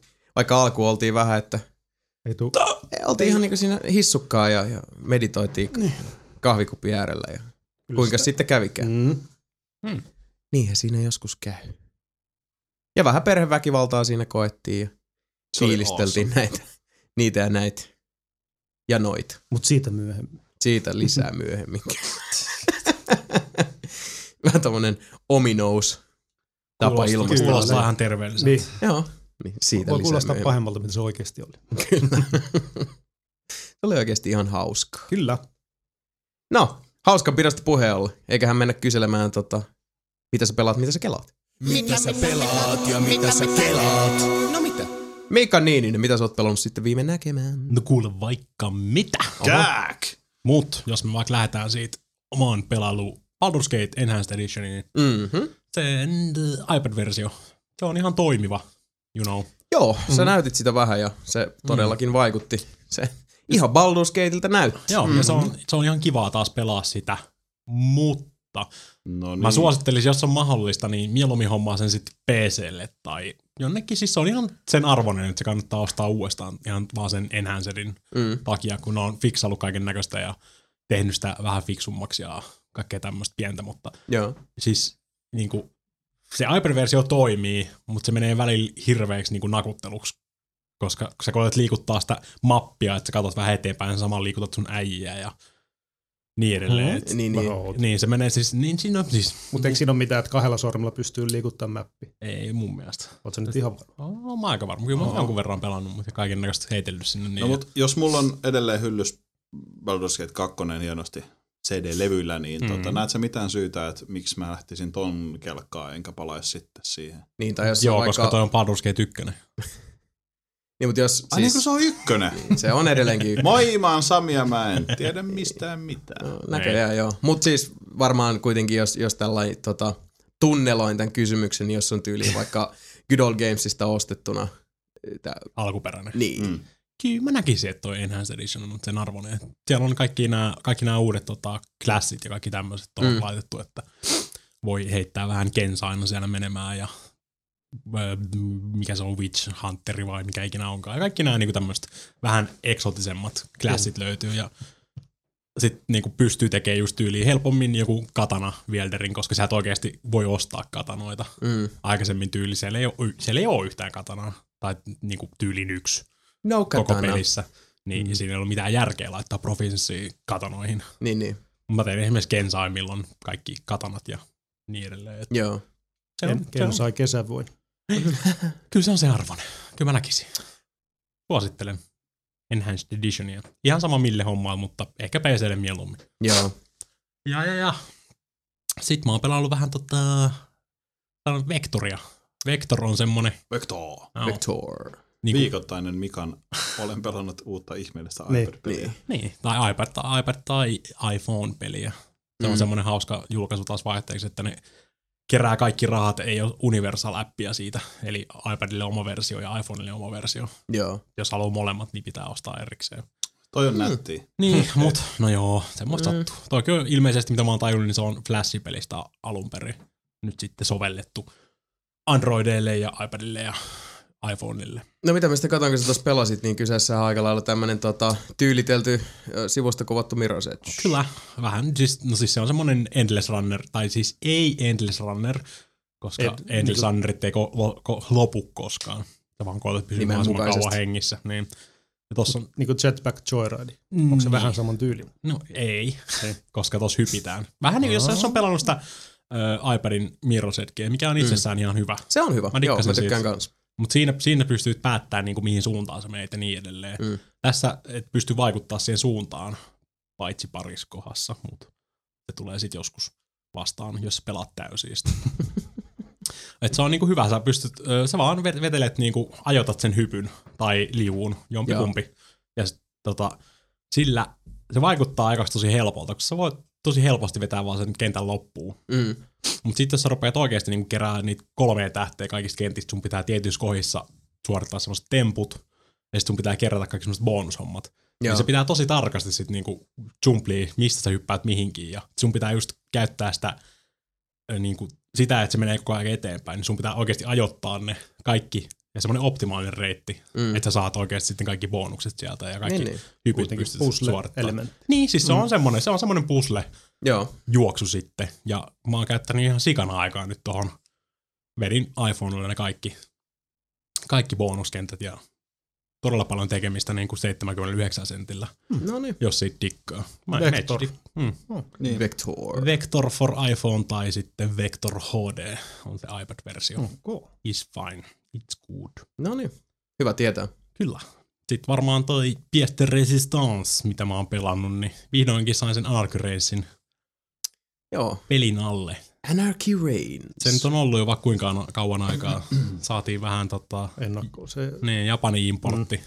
Lainaa. Ja tehtiin sillä tosi paljon. Kyllä. Mun piti pelastaa, mutta kiitos Tarolle. Kiitos Tarolle. Tunnetusti mun PS3 on niin sika hyvä lukea levyjä. Niin. Mutta nyt saatiin onneksi sitten boksiversio ja ei kun tulille. Tarkoitus oli, niin kuin siis kiinnosti mua pelastaa, mutta sit mun piti saada PS3 korjattua, mutta I never did. Joten jouduttiin venaamaan tätä eurojulkaisua ja boksiversiota. Onhan se sika. Siis niinku, jos Devil May Cry on semmoista niinku tyyliteltyä, tiedätkö, niinku hakkaamista.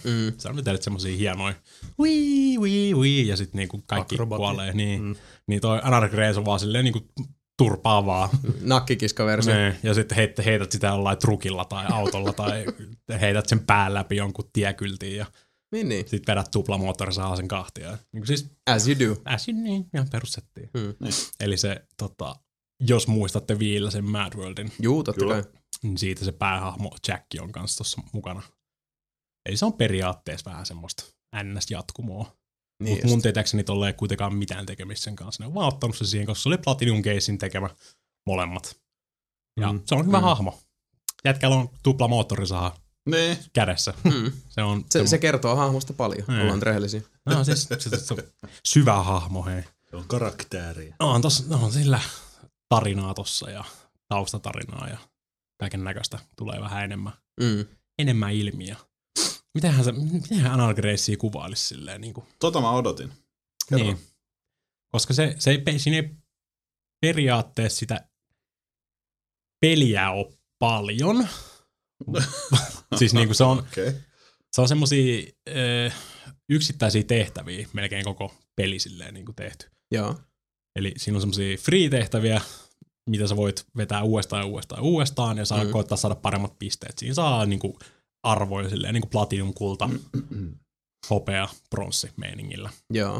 Ja sit jos saat tarpeeksi pisteitä, niin saa vaan seuraavan tehtävän ja niin edelleen ja niin edelleen ja niin edelleen. Tai sitten voit vaan grindaa niitä tehtäviä, siis silleen hakkaamaan semmosia koko aika uudestaan tulevia mosuja siellä. Okay. Ja sitten joka toinen tehtävä on sitten story mission, niin se vie sitä storya eteenpäin. You know. Joo. Ja siellä tulee siis jotkut tehtävät, jos semmosia tapa 50 vihollista, tässä on 5 minuuttia aikaa.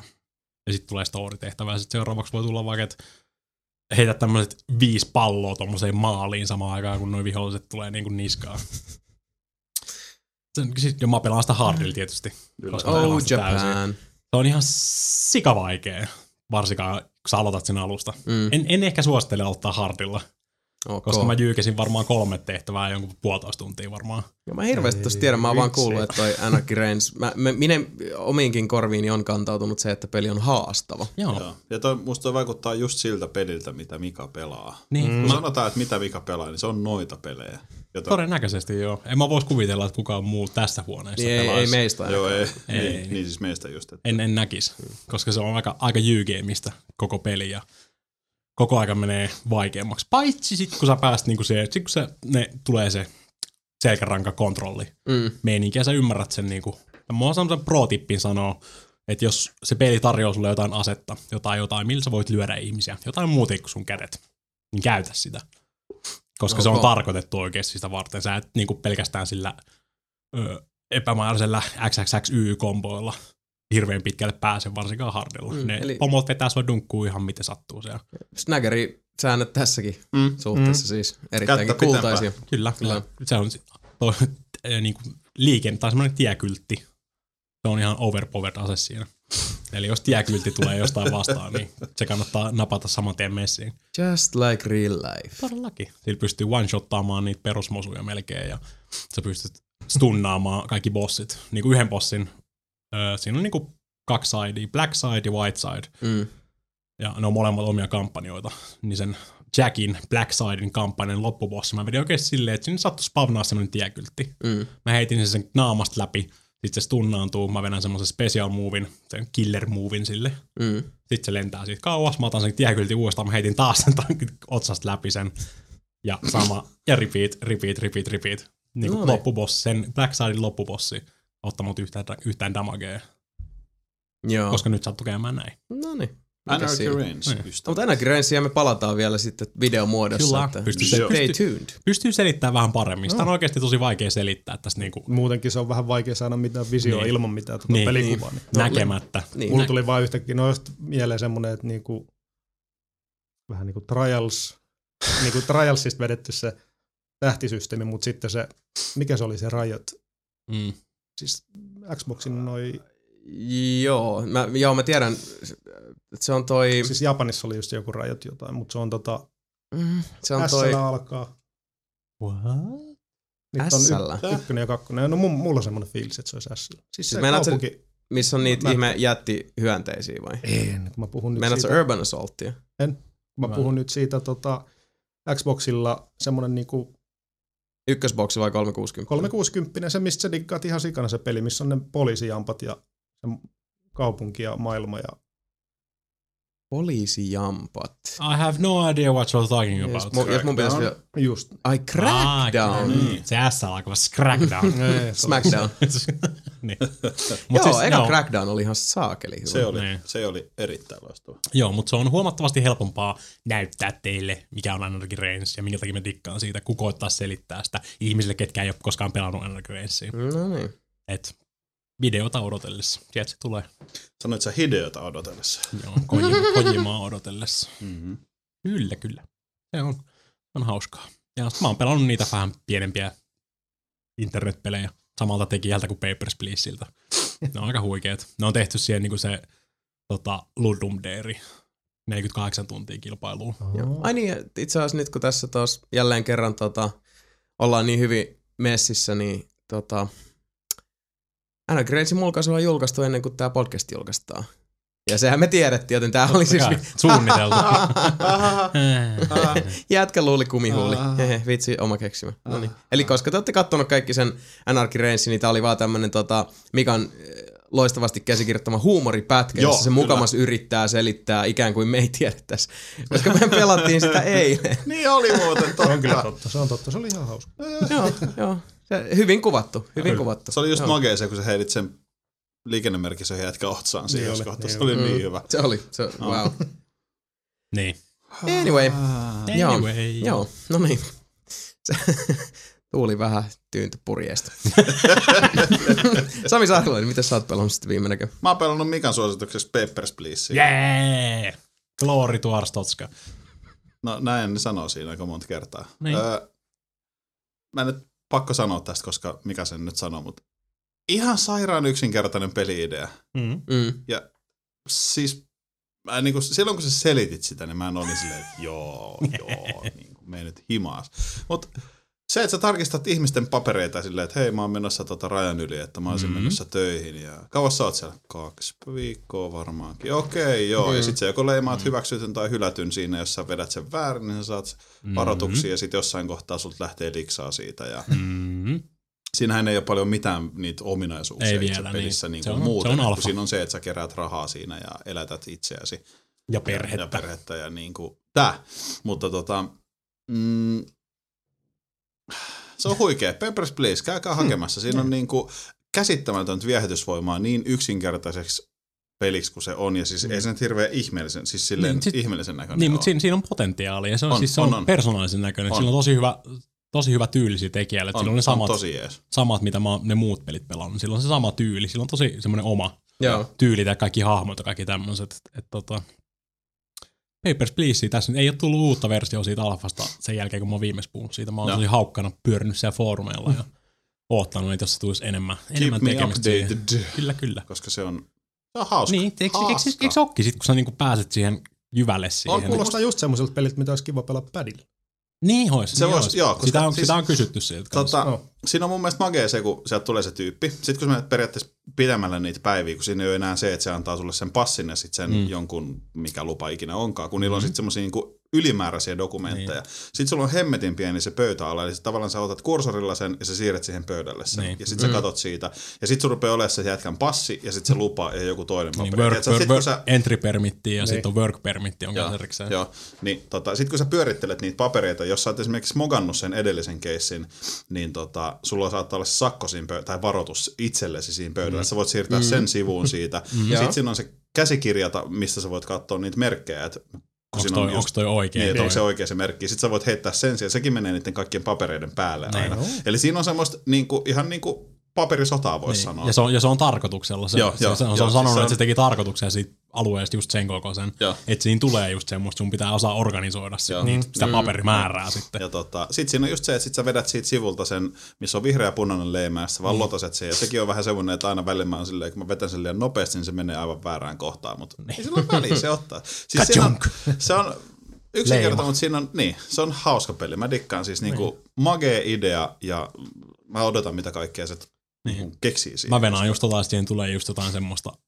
Niin kuin se, mun pitää selittää nopeasti, se aikaisempi yksi Ludum Darein tehty peli, se on Republia Times, niin kuin sä oot lehden editoija, ja sit se on semmoinen pieni valtio, taas vähän kommunistimeininkiä, ja ne haluaa, että sä niin kuin kannatat valtiota, eli sun pitää pelkästään, niin kuin, sä voit valita erikokoisia uutisotsikoita siihen lehden etusivulle, ja sit sun pitää tietysti laittaa semmosia uutisia, mitkä puoltaa sitä valtiota.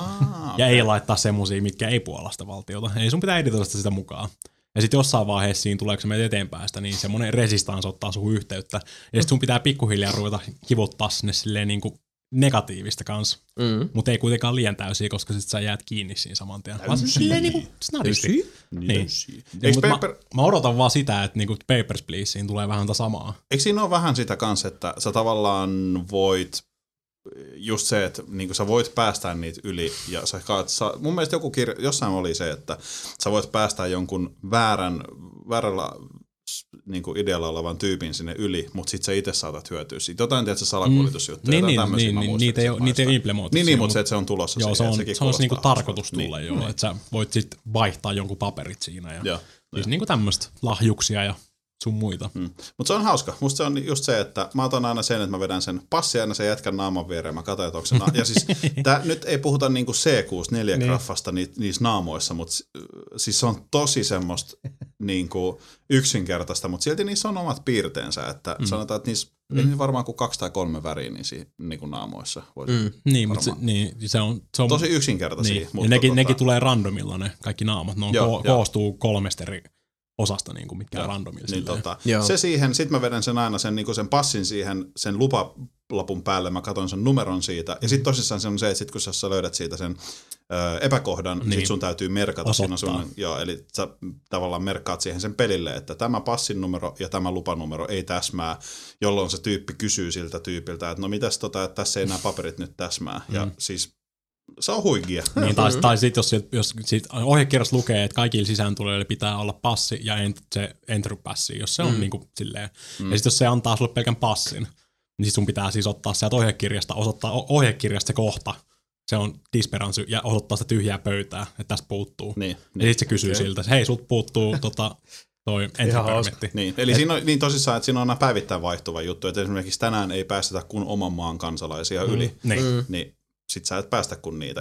Ihan sama vaikka mitkä paperit niillä olisi. Niin. Jos et sä ole oikeasta paikasta, niin se on vaan denied. Mutta Peppers Please tuli nyt vaan tässä välissä mieleen, kun sä nyt sen mainitsit. Mutta se on hassun hauska peli. Se on huikea. Joo.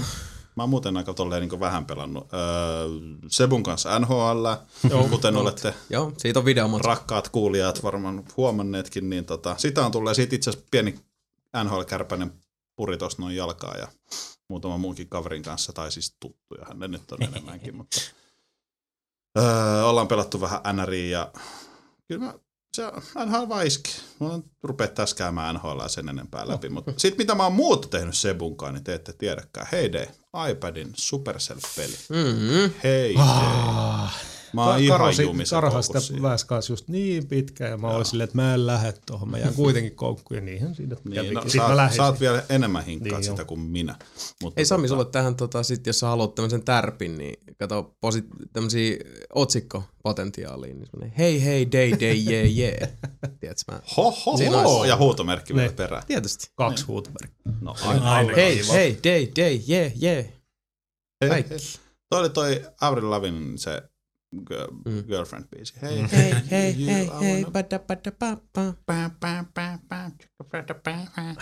No niin, se siitä. Mut Heyday, mitä mä nyt sit selittäisin? Siis se on käsittääkseni tosi paljon samanlainen kuin Farmville niin Facebook-pelinä. Mut hirveän herttaisen näköinen oli kyllä, kun tässä katsoin. Joo, siis se on graafisesti, mä dikkaan graafisesti, se on tosi mankeasti, siis paljon kaikkia pieniä yksityiskohtia. Se on semmoinen pieni joki, mikä menee sen sun farmin ohi. Siitä, jos sä läpsyttelet sitä vettä siinä, niin sieltä hyppii kaloja, välillä ne kalat nousee ylös katsomaan, että mitä sä läpsit siinä. Tai sitten just se kun se katsoo, että kato noita lampaita, että ne tietää, että sä tuijotat niitä. Ja siis siinä on tosi paljon tommosia mun mielestä niinku tosi siis hienoja yksityiskohtia. On. Siis musta ne on makeasti. Ja sit se on kuitenkin persoonallisen näköinen ja tosi semmoinen piirte.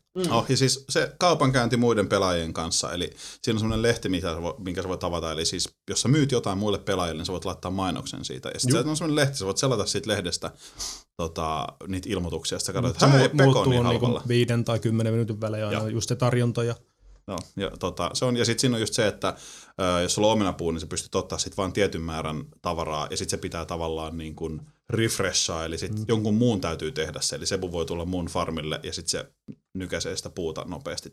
Tuo on se siis 3. kerta. No, olisiko se 3? Joo, ne oikein tapauksessa. Ja sen jälkeen mä saan sen uudestaan vasta sen omenapuun käyttöön. Siinä on paljon semmoista niin kuin muiden pelaajien kanssa vuorovaikutusta. Joo. Ja siis, okei, Sebo ei ole taipunut niihin oikean maailman timantteihin ollenkaan, siis oikean rahan timantteihin, mutta mulla on todella paha toi tapa naksahdella noihin. Joo, sulla on. En mä nyt tiedä, onko se varsinaisesti huonokaan. Ei se ole, mutta siis joo, mä oon siihen timangeen ostanut, mutta mä en ole nopeuttanut mun edistymistä, mä oon vaan helpottanut oikeastaan niin kuin helpottanut, no on se kai nopeuttamista. En mä naura, mä oon vaan iloinen siitä, että sä oot perinnyt tämän manttelin, että sä oot tää meidän niinku sound effect boardi täällä. Totta. Siinä voi pelaa silleen, että nopeuttaa sitä peliä, mutta kyllä niillä timanteilla pystyy itse asiassa tehdä vaikka mitä. Niin, siis kyllä ne auttaa muihinkin juttuihin. Siinä on kuitenkin just se, että kun tekee jotain niinku resursseja ja muita, niin siinä on rajallinen määrä just vaikka, jos ostat uunin, niin sä saat vaan tehtyä siihen niinku NS-valmistusjono niinku alun perin 2. Niin. Ja sitten niinku timanteilla sä saat lisää niitä jonoja. Timanteilla sä ostettu se, että sit sulla onkin vaikka esimerkiksi just yön yli, kun sä laitat tavaraa menee, niin se, että jos on vaikka 2 piirakkaa, jos menee 3 tuntia per piirakka, niin se on vaan 6 tuntia. Mutta se, että jos sä avaat siitä sen yhden ylimääräisen lisäslotin, niin sit sä saat 3 piirakkaa, jolloin tavallaan sulle ei mene hukkaan niin paljon sitä aikaa, just esimerkiksi öisin. Joo. Eli siis pointtihan pelissä on siis ne, jotka nyt ei tiedä ja tajuu, niin sulla on farmi, jota sä pyörität, sä viljelet niin kuin kaiken näköistä kasvia siellä, kasvatat elukoita, jolle sä teet ruokaa niistä asioista, mitä sä oot just kasvattanut. Kaiken näköistä kasvia. Niin. Kaiken näköistä kasvia. Sitten tulee random jamppoja, NS-kylän asukkeja, jolla sä pystyt myymään niitä kamoja, ne aina kyselee jotain. Sitten toinen, että siinä on semmoinen niin kuin tilausseinä, missä sun auto käy viemässä vaan tilauksia tonne NS-kaupunkiin. Sitten myöhemmin, kun saa paljon rahaa ja muuta, niin saa auki sitten ton laivan ja niin edespäin. Sitten tulee erilaisia tilauksia. Siinä on huikea iPad-peli, jota on kolkuttava. Kyllä. Se on semmoinen, että tekee mieli koko ajan tutkia, tuijottaa, että missä mennään. Joo, se on kyllä huomannut tässä. Mutta yksi, mikä on nyt ollut harmillinen, kun siinä tuli just, siinä oli ennen, sanotaan, tämän viikon alussa, niin ennen toimi kaikki hyvin nopeasti ja muuten, mutta sitten on ollut paljon kyllä serveriongelmia nyt viime aikoina, joka on vähän harmittanut. No mitäs Sebastian? Ootko ehtinyt muuta kuin farmailla tuon Saarelaisen kanssa? En paljon. No SimCityn beta, se oli silloin viime viikon loppuna. Niin siitä mä hakkasin sen lauantain ja se oli kyllä tosi rajoitettu. Että siinä oli se tunnin rajoitus. Niin siis toissa viikonloppuna tarkoittaa. Niin toissa viikonloppuna. Niin. Se oli se tunnin rajoitus ja sitten vielä kun ei ollut yhtään niin kuin kaikki kaikki niitä teitä ja taloja ja muita, niin ei ollut yhtä auki siinä betassa. Okay. Se oli niin paljon parempi se, mitä me pelattiin siellä Ruotsissa. Ja se tulee vielä niin paljon parempi olemaan se riteili. Se oli vähän silleen outo open beta, koska olisi se voinut olla ihan hyvin se koko peli auki, mitä me pelattiin Ruotsissa, ja sitten vaikka tunnin rajoitus. Niin. Koska siihen ehtii tehdä ihan juuri mitään. Siis siinä open betassa ei niinku... Siinä oli tunti peliaikaa, niin puolessa tunnissa jo pääsit siihen vaiheeseen, niin kuin, mikä siinä on se maksimi. Niin se oli vähän semmoista. No, sille varmasti on syynsä, että miksi EA ja Maxis halusivat järjestää toisen avoimen betan. Niin, onko se enemmänhän se on sitä testailua. Törkeä hyvä peli siitä tulee. Sitä odotellessa, joo. Mutta SimCitystä, sit kun se tulee, niin siitä enemmän sen jälkeen, ei kai. Saanko mä huutaa tähän väliin yhden pelin vielä? No.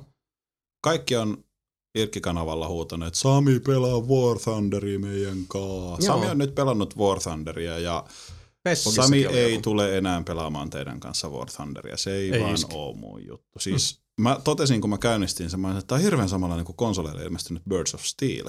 Niin kuin menuja myöten. Ja kunnes mä menin peliin ja mä ajattelin, että tämä on konsolien Birds of Steel monin pelinä PC:llä. Siis se on... Ihan sama peli, siis kaikki fontit, kaikki menut, kaikki nää. Okay. Mä en ihan rehellisesti sanottuna hirveästi tykännyt siitä. Kaikki sanoo, että pelaa arcadea, se on hauskempaa. Mä kokeilin, mä en ihan hirveästi tykännyt siitä. Mä kokeilin sitä simulaatiomoodia siinä ihan tikun kanssa. X52 Pro sai tekijältä kuule pöytää ja näin. Sulla oli vielä jotain ongelmia. Joo, no mä en sano aluksi niitä nappeja toimii. Tatteja ei oikein toimi. Mutta siis mä ymmärrän sen, se on tosi hyvä, mutta...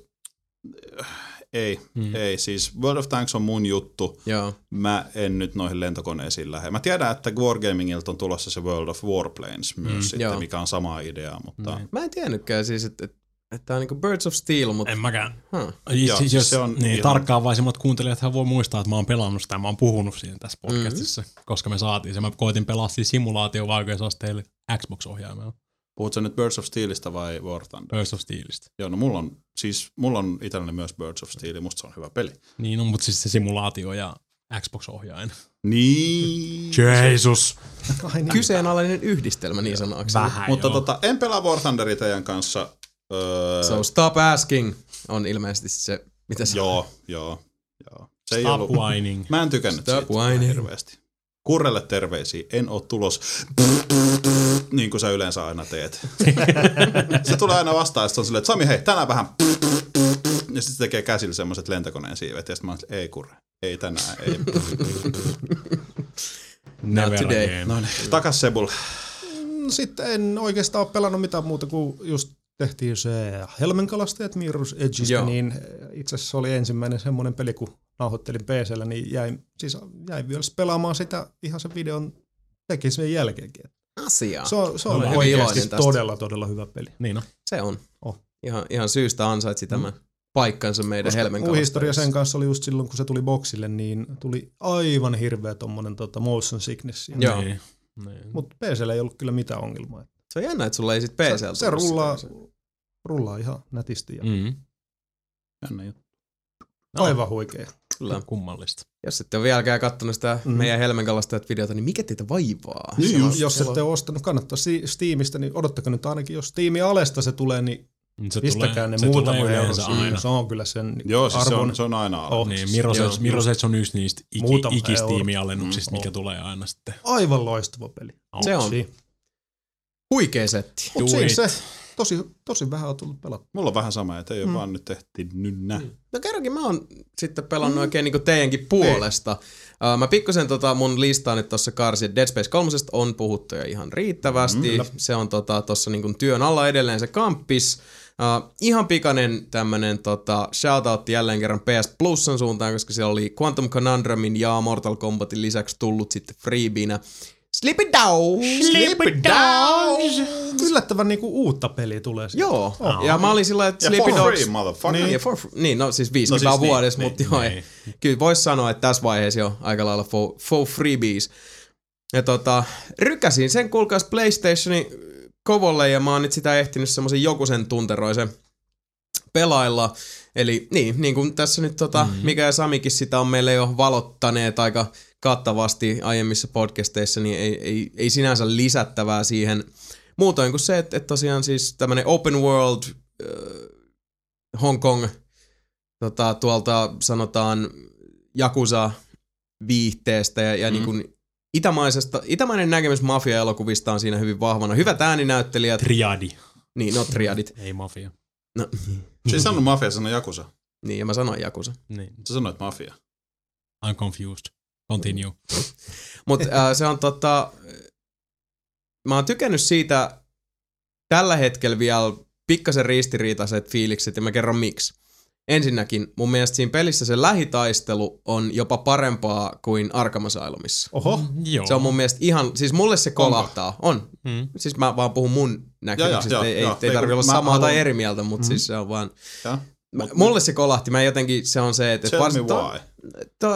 Se, että kun mä oletan, että mitä mun hahmo tekee tässä tilanteessa, miten se reaktio... pelaus just vastaliikkeiden ja blokkausten ja sun omien iskujen kanssa toimii, plus sitten se, että miten sä voit käyttää ympäristöä hyödyksi, nappaat kaverin kiinni ja tuikkaat pää vaikka tuulettimesta läpi, TMS.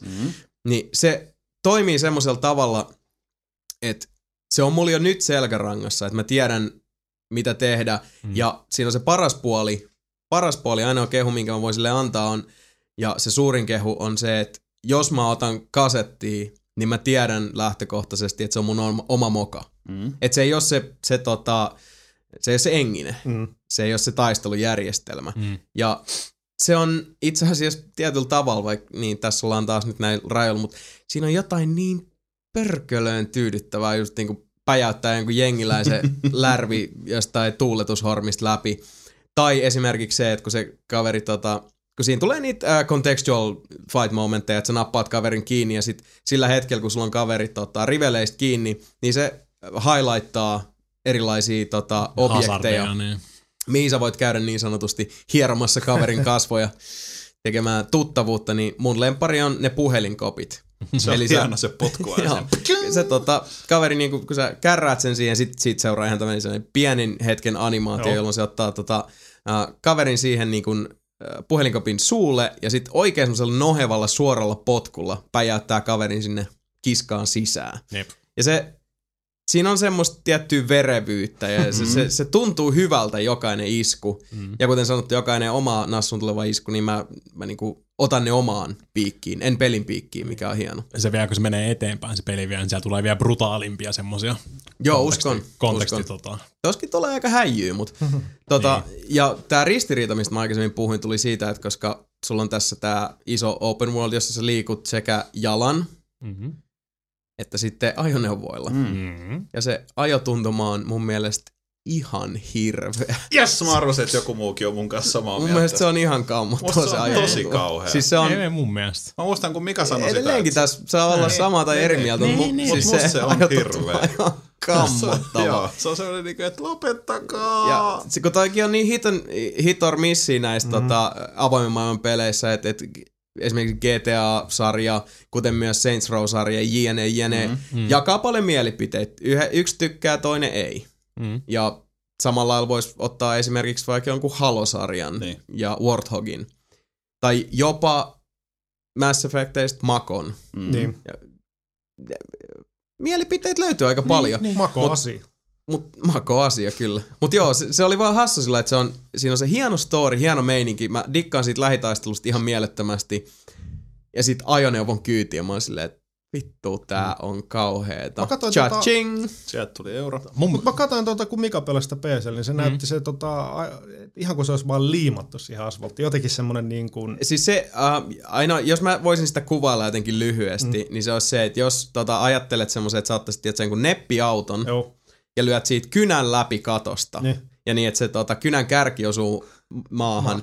Niin se käännökset tuntuu just siltä, että tavallaan se on se kynän kärki on se, mikä osuu maahan. Ja sitten aina kun sä käännät, niin se joku kääntää niinku sitä kynää yläpäästä. Mä olisin itse sanonut tämän niin, että sun etu- ja takarenkaat kääntyy. Mutta siis tiedätkö silleen niinku... Koska just niin kuin sä sanoit, se on, mä en tykkää siitä. Se on hassu, että se ei ole semmoinen juttu, että mä en jatka sitä peliä, koska niin. Se on upean näköinen. Mä dikkaan niistä hahmoista, siinä on mielenkiintoinen meininki ja se tarinakin on semmoinen, että se tempaa, vaikka se on aika perinteistä osastoa, että sulla on tää undercover-skoudi siinä ja triadipojat siellä. Selkeä niin kuin jo, jos sulla on yhtään niin kuin siis tiedät vähän ikinä kattonut yhtään honkkaripoliisileffaa, niin siis aika nopeasti sä tiedät, mitä siinä käy. Mutta se on hyvin tehty. Joo, ja vei mukanaan lähitaistelusta dikkaan ihan mielettömän paljon, ja se, mä sanoisin, että toi ajotuntuma siinä, se on semmonen, se on taas näitä, että se on välttämätön paha, kyllä mä sen niinku kestän siinä. Se on kumma juttu. Mä en taas tykännyt esimerkiksi GTA 4 ajotuntumasta yhtään. Mä vetelin siinä koko aika kulmiin päin siinä, niin kuin tiedät sä, käännyn liian tiukasti kulmaa ja sitten klippaa johonkin talon seinään silleen. Mut vähän siis niin kuin sä vedät oikeassa kielellä. Niin, siis normaalisti. Tai mun Honda on ihan lommoiltua. Mutta siis kyllä mä, varsinkin mä vedin taas tietysti kaikki ne challengeit ja kaikki tämmöistä, koska mä oon idiootti. Niin sun pitää oikeasti. Niin sun pitää tottua siihen niinku siis ja mä oon ihan sinut sen ajotuntumaan, koska mä pystyn vetämään vaikka minkään näköistä tuntia ja ken blokkia jo siellä. Joo, en mä tarkoita sitä, etteikö sen kanssa oppis elää niin, ja oppis jopa hyödyntää sitä. Niin, GTA 4 sit ei toimi ja mun mielestä tossa Sleepy Dogs on tosi hyvä ajotuntuma. No, mä asioita. Niin, mä tykkäsin kanssa. GTA 4 on itse asiassa niitä harvoja open world pelejä, jos mä jopa tykkään ajaa moottoripyörillä. Joo, koska yleensä ne on ne, millä lähtee henkiin. On hyvä semmonen touch ja sit se massa ja kaikki. Ja se vielä parani Lost and Damnedin myötä. Niin, no siis, nehän tweakkasi sitä vielä reilusti. Lost and Damnedin prätkät on hyviä. Niin. Ne on. Koska ne loistoja. Kyllä. Mutta sitten, mä en Sleeping Dogsista enempää sano, loistopeli suosittelen ja ihan jo tämänkin myötä, että jos te nyt vieläkin siellä pleikkariumista, että vaiheilette sen plussan kanssa, niin hei oikeesti, nyt järki käteen. Niinpä. This announcement brought to you by nelinpeli.com. Kyllä. No, seuraava peli. Tää on taas tämmönen tästä tulee tämmönen vähän niinku revisited kokonaisuus. Sleeping Dogsista puhuttu aikaisemmin, toinen peli, mistä ollaan paljon puhuttu, joka mulla oli tossa niin sanotusti työn alla semmonen, sanotaan siitä pääpelistä ehkä 60-70% takana. Far Cry 3. Ai niin. Jonka voin nyt sitten I am happy to report, että peli on nyt pelattu läpi. Back to the Island. Kyllä, Back to the Island tai Islands. Ja pelasin pelin tosiaan läpi, se oli hassu, kun mä siellä on, no yksi juttu täytyy sanoa ihan tähän alkuun, että niin kuin mä oon aikaisemminkin podcastissa sanonut, se on loistava peli, jossa on hirveästi ominaisuuksia, siinä oli paljon semmosia pieniä juttuja, jotka hieras mua vastakarvaan, semmosia tiettyjä typerehtimisiä, mitkä ärsytti, että sä oot puolen kilsan päässä jostain vihollisten tukikohdasta ja sä näet, että siellä on tiikerihäkki, sä ammut äänenvaimennetulla tarkkuuskiväärillä sitä tiikerin häkkiä, jolloin kaikki viholliset tietävät automaattisesti, missä sä olet. Joo. Ja alkavat juosta sinne päin. Todella ärsyttävältä. Siis tosi ärsyttävää, mutta mun täytyy sanoa, että nyt kun mä palasin tuon peliin, kun mä menin taas vähän silleen, että okei, no katsotaan mitä tästä tulee. Hyppäsin takas pelin tuoksintaa ja oletan, että aika moni niistä asioista, joista mä aikaisemminkin oon motkottanut, niin musta tuntuu vain ja ainoastaan sen takia, että se on voinut olla hyvä tsäkä. Että ne ei ole tullut mulla vastaan. Mutta nyt kun mä palasin peliin, niin esimerkiksi just tää mainittu ongelma ei tullut kertaakaan. Oliko siihen tullut päivitys muuten välissä? Oli. No niin. Eli mulla on vähän nyt semmoista, mun mielestä, muistaakseni ainakin oli tullut, kyllä mun mielestä oli tullut päivitys. Niin tai sit se oli vaan tsägää. Niin, ei tapahtunut tällaista. Mut sitten kun taas hyppäs sinne maailmaan, niin mä pelasin semmoisen, mä ajattelin, että mä vähän tyyppiä taas, miltä tää tuntuu. Koska Far Cry 3 oli paljon, mitä rakastaa, mutta siinä oli monta asiaa, mitkä ajoi mut sit yhdessä vaiheessa silleen, että mä jätin sen siihen niinku 60-70%. Ja meni pelaa jotain muuta, koska ne vaan rupes hiertää. Tiedättekö te pikkuasioista kasvaa se muurahaiskeko. Nyt palasin siihen peliin, niin, ja tosiaan tämmönen, että kello on 11 illalla, niin mä jos voisin vähän naputella tätä. 6 tuntia, 7 tuntia putkeen, enkä mä tehnyt yhtään tehtävää. Mä siis palloilin siellä viidakossa toisella saarella ja myös pääsaarella kävin välillä tekemässä näitä, sieltä löytyy niitä ilmoitustauluja, otat sieltä tämmöisen tää kaveri lihoiksi, niin. Pitää puukolla käydä irhaamassa. Etsintäkuulutukset sun muut. Välillä kävin vähän eläimiä mettästelemässä ja ajelin vesiskootterilla ja kuuntelit mönkijällä musaa. Ja Kuuntelin musaa. Siellä on itse asiassa oikeasti ne biisit, mitä kun sä meet autoon, mitä nämä NS-lainausmerkeissä radiokanavat sieltä suoltaa. Joo. Niin yksi juttu, minkä Ubisoft on musta aina osannut, niillä on siellä musiikin niin valkkaus, ne jotka on musapuolelle sisäänostajia siellä, niillä on ihan huikean hyvä maku. Niin tossakin siis näin niin kuin, voisi sanoa etnosentristä osasta. Vitsi, siellä on ihan törkeä hyviä biisejä. Aina välillä jäät vaan sille dikkailee. Mikä on se sama, mitä just on tapahtunut paljon vaikka GTA:ssa tai Saints Rowssa. Se luo pikkujuttu, mutta tuossa varsinkin Far Cryssa, niin on se paljon pienempi asia kuin jossain GTA:ssa. Niin kuin tai Saints Rowssa. Mutta sekin on huomioitu ja hyvällä maulla huomioitu vielä kaiken lisäksi. Se on hyvä, että ne odotetaan. Mutta tosiaan palasin. Hyvin suuri osa niistä ongelmista, mitä aikaisemmin muistan, että ne rupesi hiertää pahasti. En edes huomannut, oikeastaan muutamassa sessiossa nakutin sen pelin sitten aika lailla niin pitkälle läpi, kun nyt tuun. Että mä vapautin kaikki nämä vihollisten tukikohdat, että ne on nyt sitten meikäläisen kaifarien hallinnassa suurin osa etsintäkultustehtävistä tehty. Ja sitten tää päätarina juoni viety päätökseen, että on vaasit ja hoitit niin sanotusti. Hoitettu. Hoitettu vaasiin. Olis huono. Kiitos siitä, olkaa hyvä. Ja mitäköhän mä voisin sanoa? Lopussa, siinä vaiheessa kun lopputekstit rullasi ruudulle, niin vaikka lopussakin vielä semmoista vähän niinku diipadapa moraalivalintaa siinä yritettiin tunkea, mikä oli mun mielestä aika erikoinen, niin... oli semmoinen olo sekä, että mä olin saanut Far Crylta todella paljon, niin mä olin kylläinen siihen, mutta silti mä halusin lisää, joten sen jälkeen kyllä mä nyt vielä ainakin semmoisen useamman tunnin lopputekstien jälkeen sitten, kun sä toki palaat sinne saarelle, ja tää nyt varmaan suurempi spoileri on, mutta kävi miten kävisi. Voi käydä parillakin eri tavalla siinä loppuratkaisussa, mutta se vähän niin kuin nollaa sitten sen tilanteen, niin sä pääset sinne takas touhuumaan sinne saarelle, niin siellä mä sitten mettästin muutaman collectiblein ja taisin mä jonkun sivutehtävänkin siellä, kyllä mulla niitä sinisiä huutomerkkejä siellä vielä on. Niin täytyy sanoa, että nyt kun tohon palas pitkästä aikaa, niin jälleen kerran tää on näitä juttuja. Mutta mä sanon sen, että nyt kun mä palasin tohon ja minkälaiset fiilikset mulla on nyt jälleen kerran siitä, niin se olisi ollut korkeammalla mun vuoden top 10. Jotenkin se oli se, että kun mä otin vähän etäisyyttä ja palasin siihen, niin mä olin ehkä saanut perspektiiviä. Far Cry 3 ainakin mun pelihistoriikissa silloin julkaisunsa aikoihin kärsi siitä jollain tasolla, että se tuli siihen loppuvuoden sumaan. Ja oli niinku pelaajanakin jo ja myös sitten ihmisenä, joka haluaa ja pyrkii jakaa teidän kanssa tätä infoa meidän kuulijoille ja katsojille, niin siitä oli semmoista sumppua, että oli vähän pakko painaa. Aika peliähky. Niin. Ja, no vähän joo oli kyllä. Niin, Far Cry oli nyt mä sen huomasin sitten oikein tuntuvasti, että se oli yksi niistä, jotka ehkä vähän kärsi noin niin kuin mun perspektiivissä just siitä sumpusta, koska nyt mä palasin siihen niin kuin kiireettä ja pakottamatta ja oli silleen, että mulla on nyt tässä tovi aikaa pelailla. Koska kiitos Flunsson. Oli oikein kiva, kun viime viikonloppu tosiaan, tai toissa viikonloppu kului Flunssassa, niin ehdi jopa pelatakin aika paljon. Ja Far Cry 3 nyt läpi ja kyllä mä, siis se on semmonen jos kouluarvosanalla mennään, niin 9,5. Oh, aika tiukka. Se on 9,5. Se on vahva 9,5. Ja siitä sitten vihon viimeiseen, tää ei valitettavasti nyt tuolee 9,5 tai edes kauhean lähellä sitä. Elikkä yksi peli, joka on ja pysyy muun muassa Far Cry 3 yläpuolella meikäläisen viime vuoden top 10 historiikissa, eli Forza Horizon. Sai tämän Forza Rally, eli Rally Expansionin, eli lisukkeen.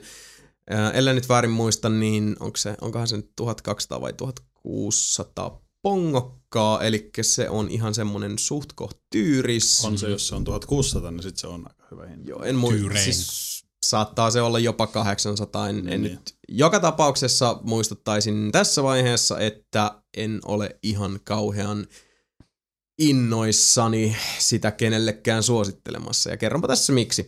Eli yksi juttu pitää sanoa tähän nyt ihan niin kuin ensi alkuun, että joillekin Forza Horizonin se offroad-puoli on jees. Jotkut saattaa sanoa, että se on niinku siellä kärkikastissa, että tykkäävät siitä tosi paljon. Mä en tule ikinä olemaan yksi niitä ihmisiä. Sama. Ja mä kerron tämän, mun täytyy taas vähän pohjustaa. Tämä oli semmoinen, mitä mä pohdiskelin paljon pääsääntöisesti sen takia, että jos meillä ei olisi tätä podcastia, jos me ei tehtäisi nelinpeliä, mä en olisi missään vaiheessa pelannut tätä rallilaajennusta läpi. Mä tein sen vähän velvollisuuden tunnosta, mutta myös sen takia, että mä pystyn puhumaan asiasta ja perustelemaan näkemykseni. Ja siinä, kun mä pelasin sitten, niin mä muotoutin jo ajatuksia siinä, koska mun piti viihdyttää itteni jotenkin. Koska muuten mä olisin vaan kuullut takaraivossa, että this is not fun. This is not fun. Fun is not to be had. Joten, ensimmäinen juttu on se, että kun meillä on tätä, että esimerkiksi tiedetään, että tietyssä pelissä Sebu peittoaisi meidät helposti. On tietty peli, missä Sami peittaisi, on monta peliä, missä Mika peittaisi. Yksi peli, missä mä voin sanoa, missä mä oon melko varma, että mä peittaisin teidät, on Forza Horizon. Kyllä. Lähtökohtaisesti ei sen takia, että nyt mä oon niin hyvä, vaan tässä on se. Kun puhutaan tämmöisistä arcade, tai oli se arcade, tai oli se realistinen autopeli. Jokaisessa autopelissä sen pelin mulle määrittää se ajotuntuman persoonallisuus. Niinpä. Koska sä voit ottaa GT5 ja Forza 4. Ja sä voit sanoa, että molemmat tähtää realismiin, kyllä, mutta molemmissa on erittäinkin vahvoja vivahdeeroja. Ne on persoonallisia näkemyksiä siitä, että mitä on realistinen ajatuntuma. Konepelialla on niin paljon eri tekijää. Niina, kyllä. Niina. Vaikuttaa kaikki. Ja mulle oli sitten autopeli lähempänä realistista tai arcadea, niin se määrittää mulle sen pelin, että kuinka paljon mä siitä innostun ja kuinka niin kuin pitämän päälle, kuinka suuresti mä siihen peliin rakastun, jos ollenkaan, on se, että millä tavalla sen autopelin tuntuman persoonallisuus ja mun ymmärrys tavallaan kohtaa. Yksi hyvä esimerkki on Burnout Paradise. Se oli semmoinen peli, jonka kanssa se ajotuntuma, varsinkin kun sitä sitten hiottiin päivitysten myötä, jossain vaiheessa vaan kolahti mulle. Niin. Toinen peli, jonka esimerkki mä voisin ottaa tähän, on Need for Speed Shift 2 Unleashed, nimihirviöiden kuninkuusluokasta repästy autopeli, joka on semmoinen peli, joka vaatii hyvinkin semmoista herpaantumatonta keskittymistä. Sä kadotat tatsin sen ajatuntuman kanssa tosi nopeasti ja se peli rokottaa sit. Se on semmoista hyvin veitsenterällä mennään koko ajan.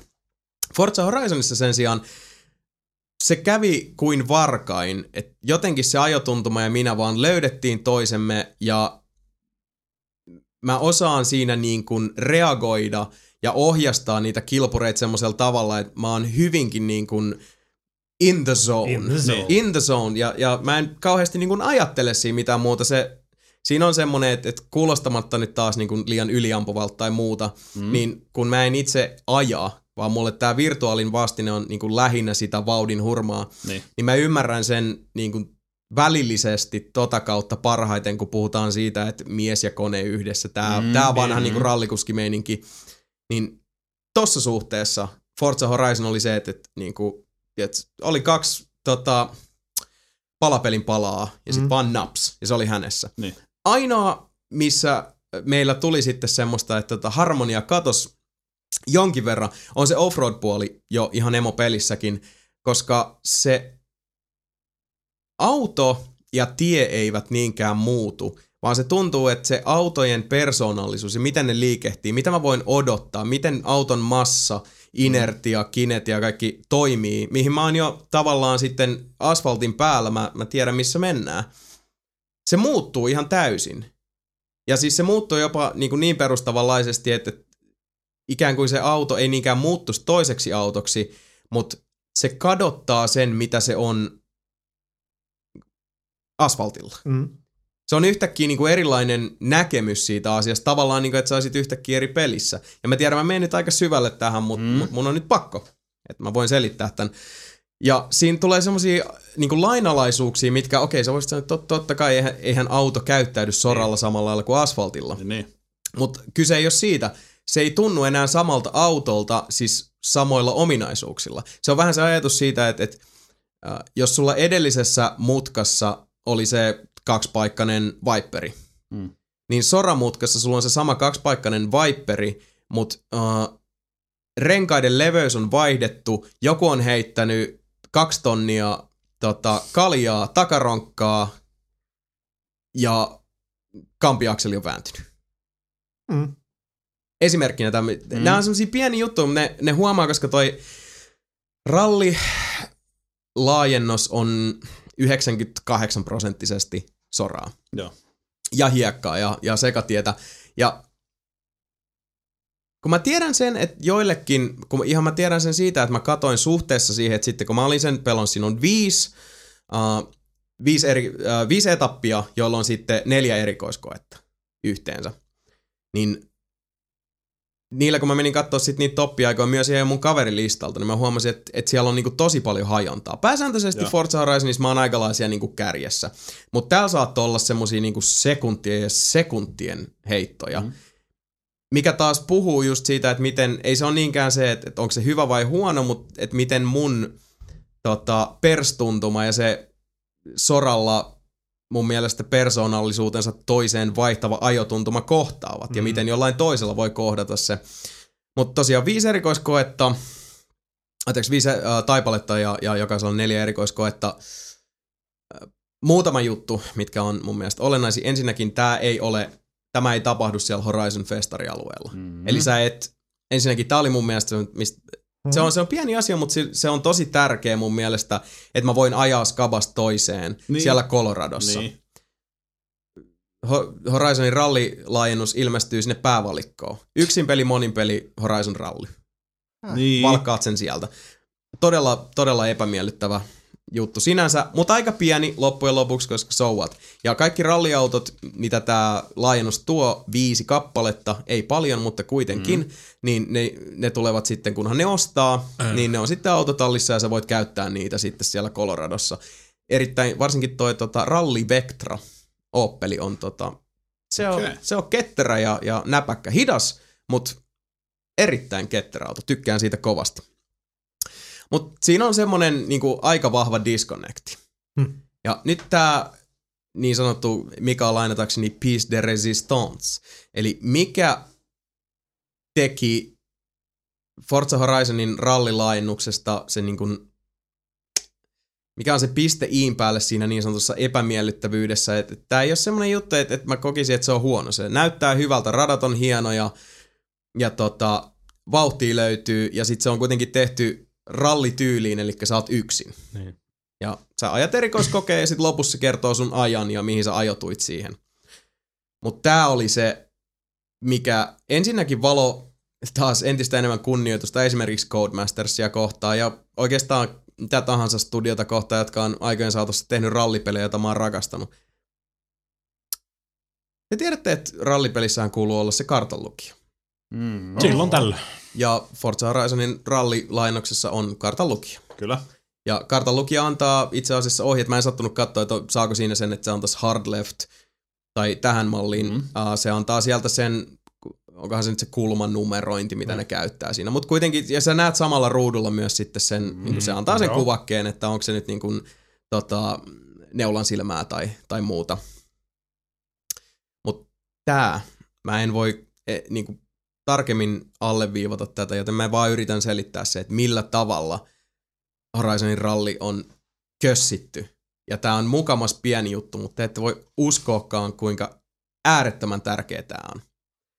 Se kartan lukija saattaa mutkassa A ilmoittaa sulle, milloin se seuraava mutka on tulossa 2 sekunnin viiveellä. Mutta seuraavassa, kato, siis se on se, että tässä on se pointti. Jos se ilmoittaisi sen 2 sekunnin viiveellä joka kerta. Niin jatkuvasti. Niin. Mutta se saattaa seuraavaksi ilmoittaa sen 3,5 sekunnin viiveellä, jolloin mä en ehdi missään vaiheessa lukittua siihen rytmiin, että kun se kertoo mulle jotain, niin mä olisin suurin piirtein tietoinen, missä vaiheessa se mutka tulee. Ja ne on noin pienet, siis ne on noin sekunnin kymmenykset, mitkä merkkaa sit se, että mulla tulee välillä, ihan siis tuli monta kertaa semmonen, että jos se on tullut reilusti kauan, että siinä on ollut vaikka niinku 3-5 sekuntia mutkan, tai siis tämän kartanlukijan ilmoituksen ja mutkan välissä, mä oon ehtinyt jo unohtaa sen. Niin. Pahimpia nämä hetket on silloin, jos on, vaikka niinku, jos on S-mutka tulossa. Niin. Tiukka oikea ja sitten höllä vasen, joka suoristuu. Ja mun siis se katoaa. Ja sit välillä se on napakkaa. Se on, kun veitsen leikataan. Siis koko se kartanlukija Horizon Rallyssa on niinku huono rumpali. Kadottaa rytmin ihan koko ajan. Ihan koko ajan. Siis se on niinku... Ärsyttävää oli. Okay. Ja toi tekee siitä pelaamisesta ja nimenomaan se mutkien navigoinnista. Kuulostaa niin turhauttavalta. Ja se on sellainen pieni juttu, mitä niinku mä pitkään mietin, minkä takia mä en niinku hahmota näitä ratoja. Minkä takia mä en näin huonoja kierrosaikoja. Mä jossain vaiheessa, mä aloin sitten niinku pohdiskella, että pitäisikö mä laittaa toi niinku kaveri säppiin, kai mä sen nyt saan niinku sulkea suunsa tuolta, että mä voin niinku mennä, koska sä näet kuitenkin siinä sen pienen kartan, mutta sulla on se pikkukartta vasemmassa alareunassa, sit sulla tulee ne symbolit, että tämmönen käännös, sit sulla on se kaveri vielä, siinä tulee informaatiota, joka tollasenaan, eli täysin niin kuin rytmihaussa, kun sun pitäisi vielä ajaa siinä samalla, sulla tulee 3 paikasta informaatiota, jotka ei ole synkassa. Se tekee sit pelaamisesta välillä siis ihan kammottavaa. Ja sit siihen päälle otetaan vielä se, että sulla on tosiaan nämä autot, jotka kuten sanoin, mä en pidä siitä, minkälaisiksi Horizonin autot muuttuu soralla. Ja siihen päälle vielä se, että nämä radat on tosi kauniita. Siellä on ne on pääsääntöisesti mukailmia Horizonin etapeista, mut soralla ja hiekalla ja näin poispäin. Mutta ne on tosi kapeita. Ja ne on tosi ahtaita. Ja ne on siis tällainen sanotaan rallipedigreitä kunnioittaen sun pitää opetella ne radat. Ihan siis niinku perstuntumalta. Sit sä alat pikkuhiljaa päästä siihen sisään, mutta se ei silti poista näitä häiriötekijöitä. Ja kuten sanottu, tätä myöten just, jos miettii, ihmisillä on monia mielipiteitä Dirt-sarjasta. Mutta tämmöiset pieteillä hienosäädetyt jutut on esimerkiksi Dirt-sarjassa perfekto. Aivan perfekto. Suhteessa tähän Horizonin ralliin. Keksit se mitään fiksua syytä siihen kartalukijan sekoiluun? Miksi se on sellaista? Sitä ei ole rytmitetty. Se on vaan niin kuin... kondikseen. Ja siis, kuten sanottu, nyt puhutaan semmosista niinku 1-2 sekunnin, tai okei, sanotaan 1-3 sekunnin heitoista. Mutta kun se heitto on jatkuvaa. Niin, ja siinä pitäisi tosiaan olla se, mä en oikein tiedä missä vaiheessa tuossa designissa se on vähän niin kuin ajauduttu tähän. Ja kuten sanottu, se voi kuulostaa nyt, kun mä sit jankkaan tästä, että kylläpäs se nyt niinku pienestä niinku sepustaa tossa. Mutta siihen päälle, kun sulla on nämä 3 epäsynkässä olevaa niin kuin opinahjoa ja kauniit hienot radat, mutta jotka on tosi kapeita ja yleensä ne on suunniteltu mun mielestä vähän liian klaustrofobisiksi. Ja se pikkusen enemmän pitänyt niin kuin venyttää niitä raameja. Ja sitten tosiaan siihen tämä ajomalli, niin sanottu persoonallisuusvaihdos. Niin, kuten sanottu, jos minulla ei olisi teitä 3, niin mä en olisi ikinä pelannut sitä loppuun asti. Toisaalta, niin kuin sanottu, 5 taipaletta, 4 erikoiskoetta per, niin ei siinä nyt kauan ole. Niin, ei varmasti, ei. Mutta jos ei ollut kiva, niin eihän löydä. Ei ollut. Oikein ja se niin kuin hassu juttu oli siinä, että kun mä hyppäsin suoraan Horizon Rallyyn, mä en ollut vähän aikaan pelannut Horizonia, ja sit mä pelaan sitä semmoisen parisen tuntia, sit mä olin silleen, että ei hitto, mulla tuli semmoinen empivä fiilis, että onks mä ollut näin väärässä Horizonista? Jumankautta, se oli mun ihan niinku top 10 kärjessä. Niinku. Et, eihän tää oo kivaa. Et, ei, mitä tässä on tapahtunut? Oh my god. Sitten nopeasti rallista pois ja Horizonin taipaleille unohduin sinne taas tuntikausiksi, koska se on edelleen. Se oli huojentava fiilis kuitenkin. Mä sanoin, että kyllä Horizon edelleen on just niin hyvä, ellei parempi kuin mitä mä muistan, koska nyt jälleen kerran pystyy vähän kiireettömämmin.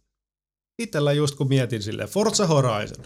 Semmonen mielikuva, mikä siitä on pitkä suora asfaltti ja sitten näkyy vaan horisontti ja sitten mennään kovaa ja fiilistellään. Kyllä. Mut ja niin kuin itse sanoin silloin, kun mulkaistiin, niin ei tarvitse mennä niin kovaa. Se on se niin kuin meditate in the wind. Se mielikuva, mikä mulla on Forza Horizonista, niin ralli tai soratiet ei vaan niin kuin jotenkin matchata. Siis ralli expansion ylipäätänsä oli musta ihan käsittämätön tuoda Horizonia. Se on niin kuin sillä, että kun se on just mitä Sebu sanoi. Nautitaan siitä pitkästä tiestä, kun aurinko laskee siellä kallioiden takana. Niin sitten siihen tulee DLC, joka on rallia. Niinpä. Siis Horizon, jos nyt kuitenkin kokonaisuuden kiteyttää aika hyvin se, että se on se matka ei määränpää. Hyvin monella tavalla. Niin kuten sanottu, tuossa rallissahan se nyt on niinku se päämäärä, se tärkeä ja se matka sinne, kuten tuli tuossa nyt jo aika pitkäpiimäisesti selitettyä. Niin kyllä. ei not had fun, I has did not. Mm.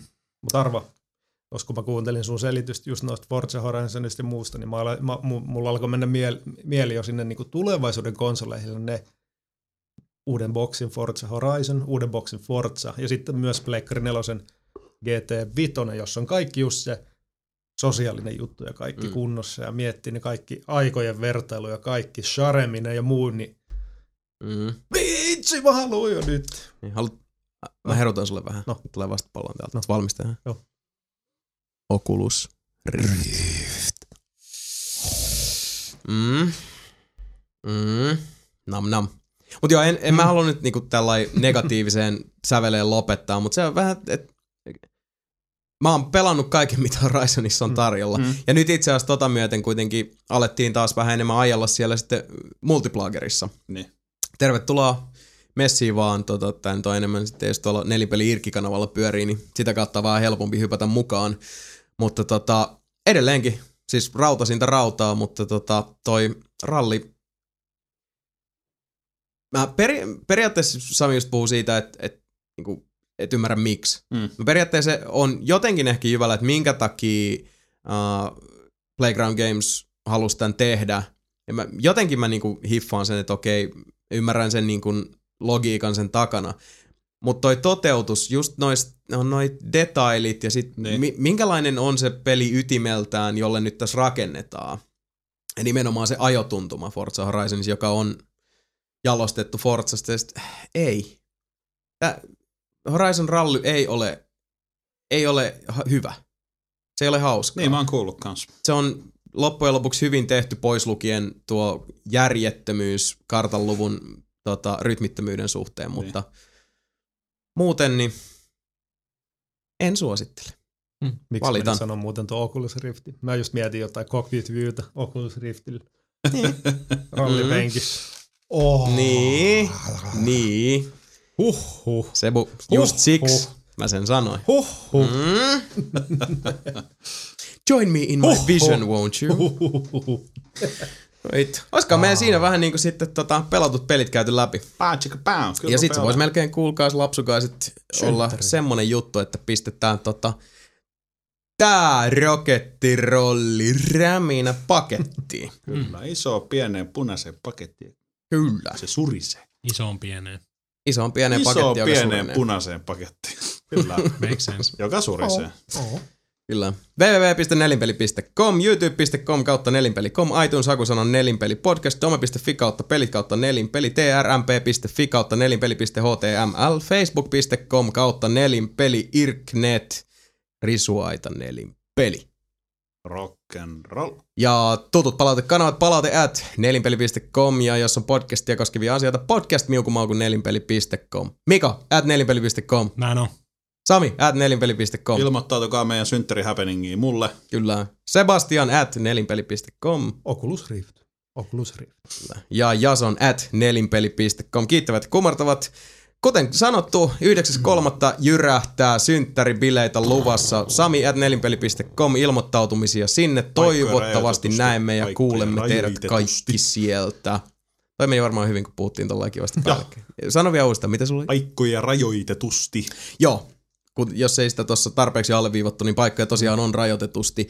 Joten sitovaa ilmoituksen tyyppistä ratkaisua tonne Sami suuntaan. Nyt Mika, Sami, Sebu ja Jason kiittävät ja kumartavat. Seuraava podcast julkaistaan 12. maaliskuuta ja se on silloin nauhoitettu live-yleisön edessä Nelinpelin synttäri happeningissä. Oh my freaking god! Ensi kertaan rakkauspakkaukset. Moi.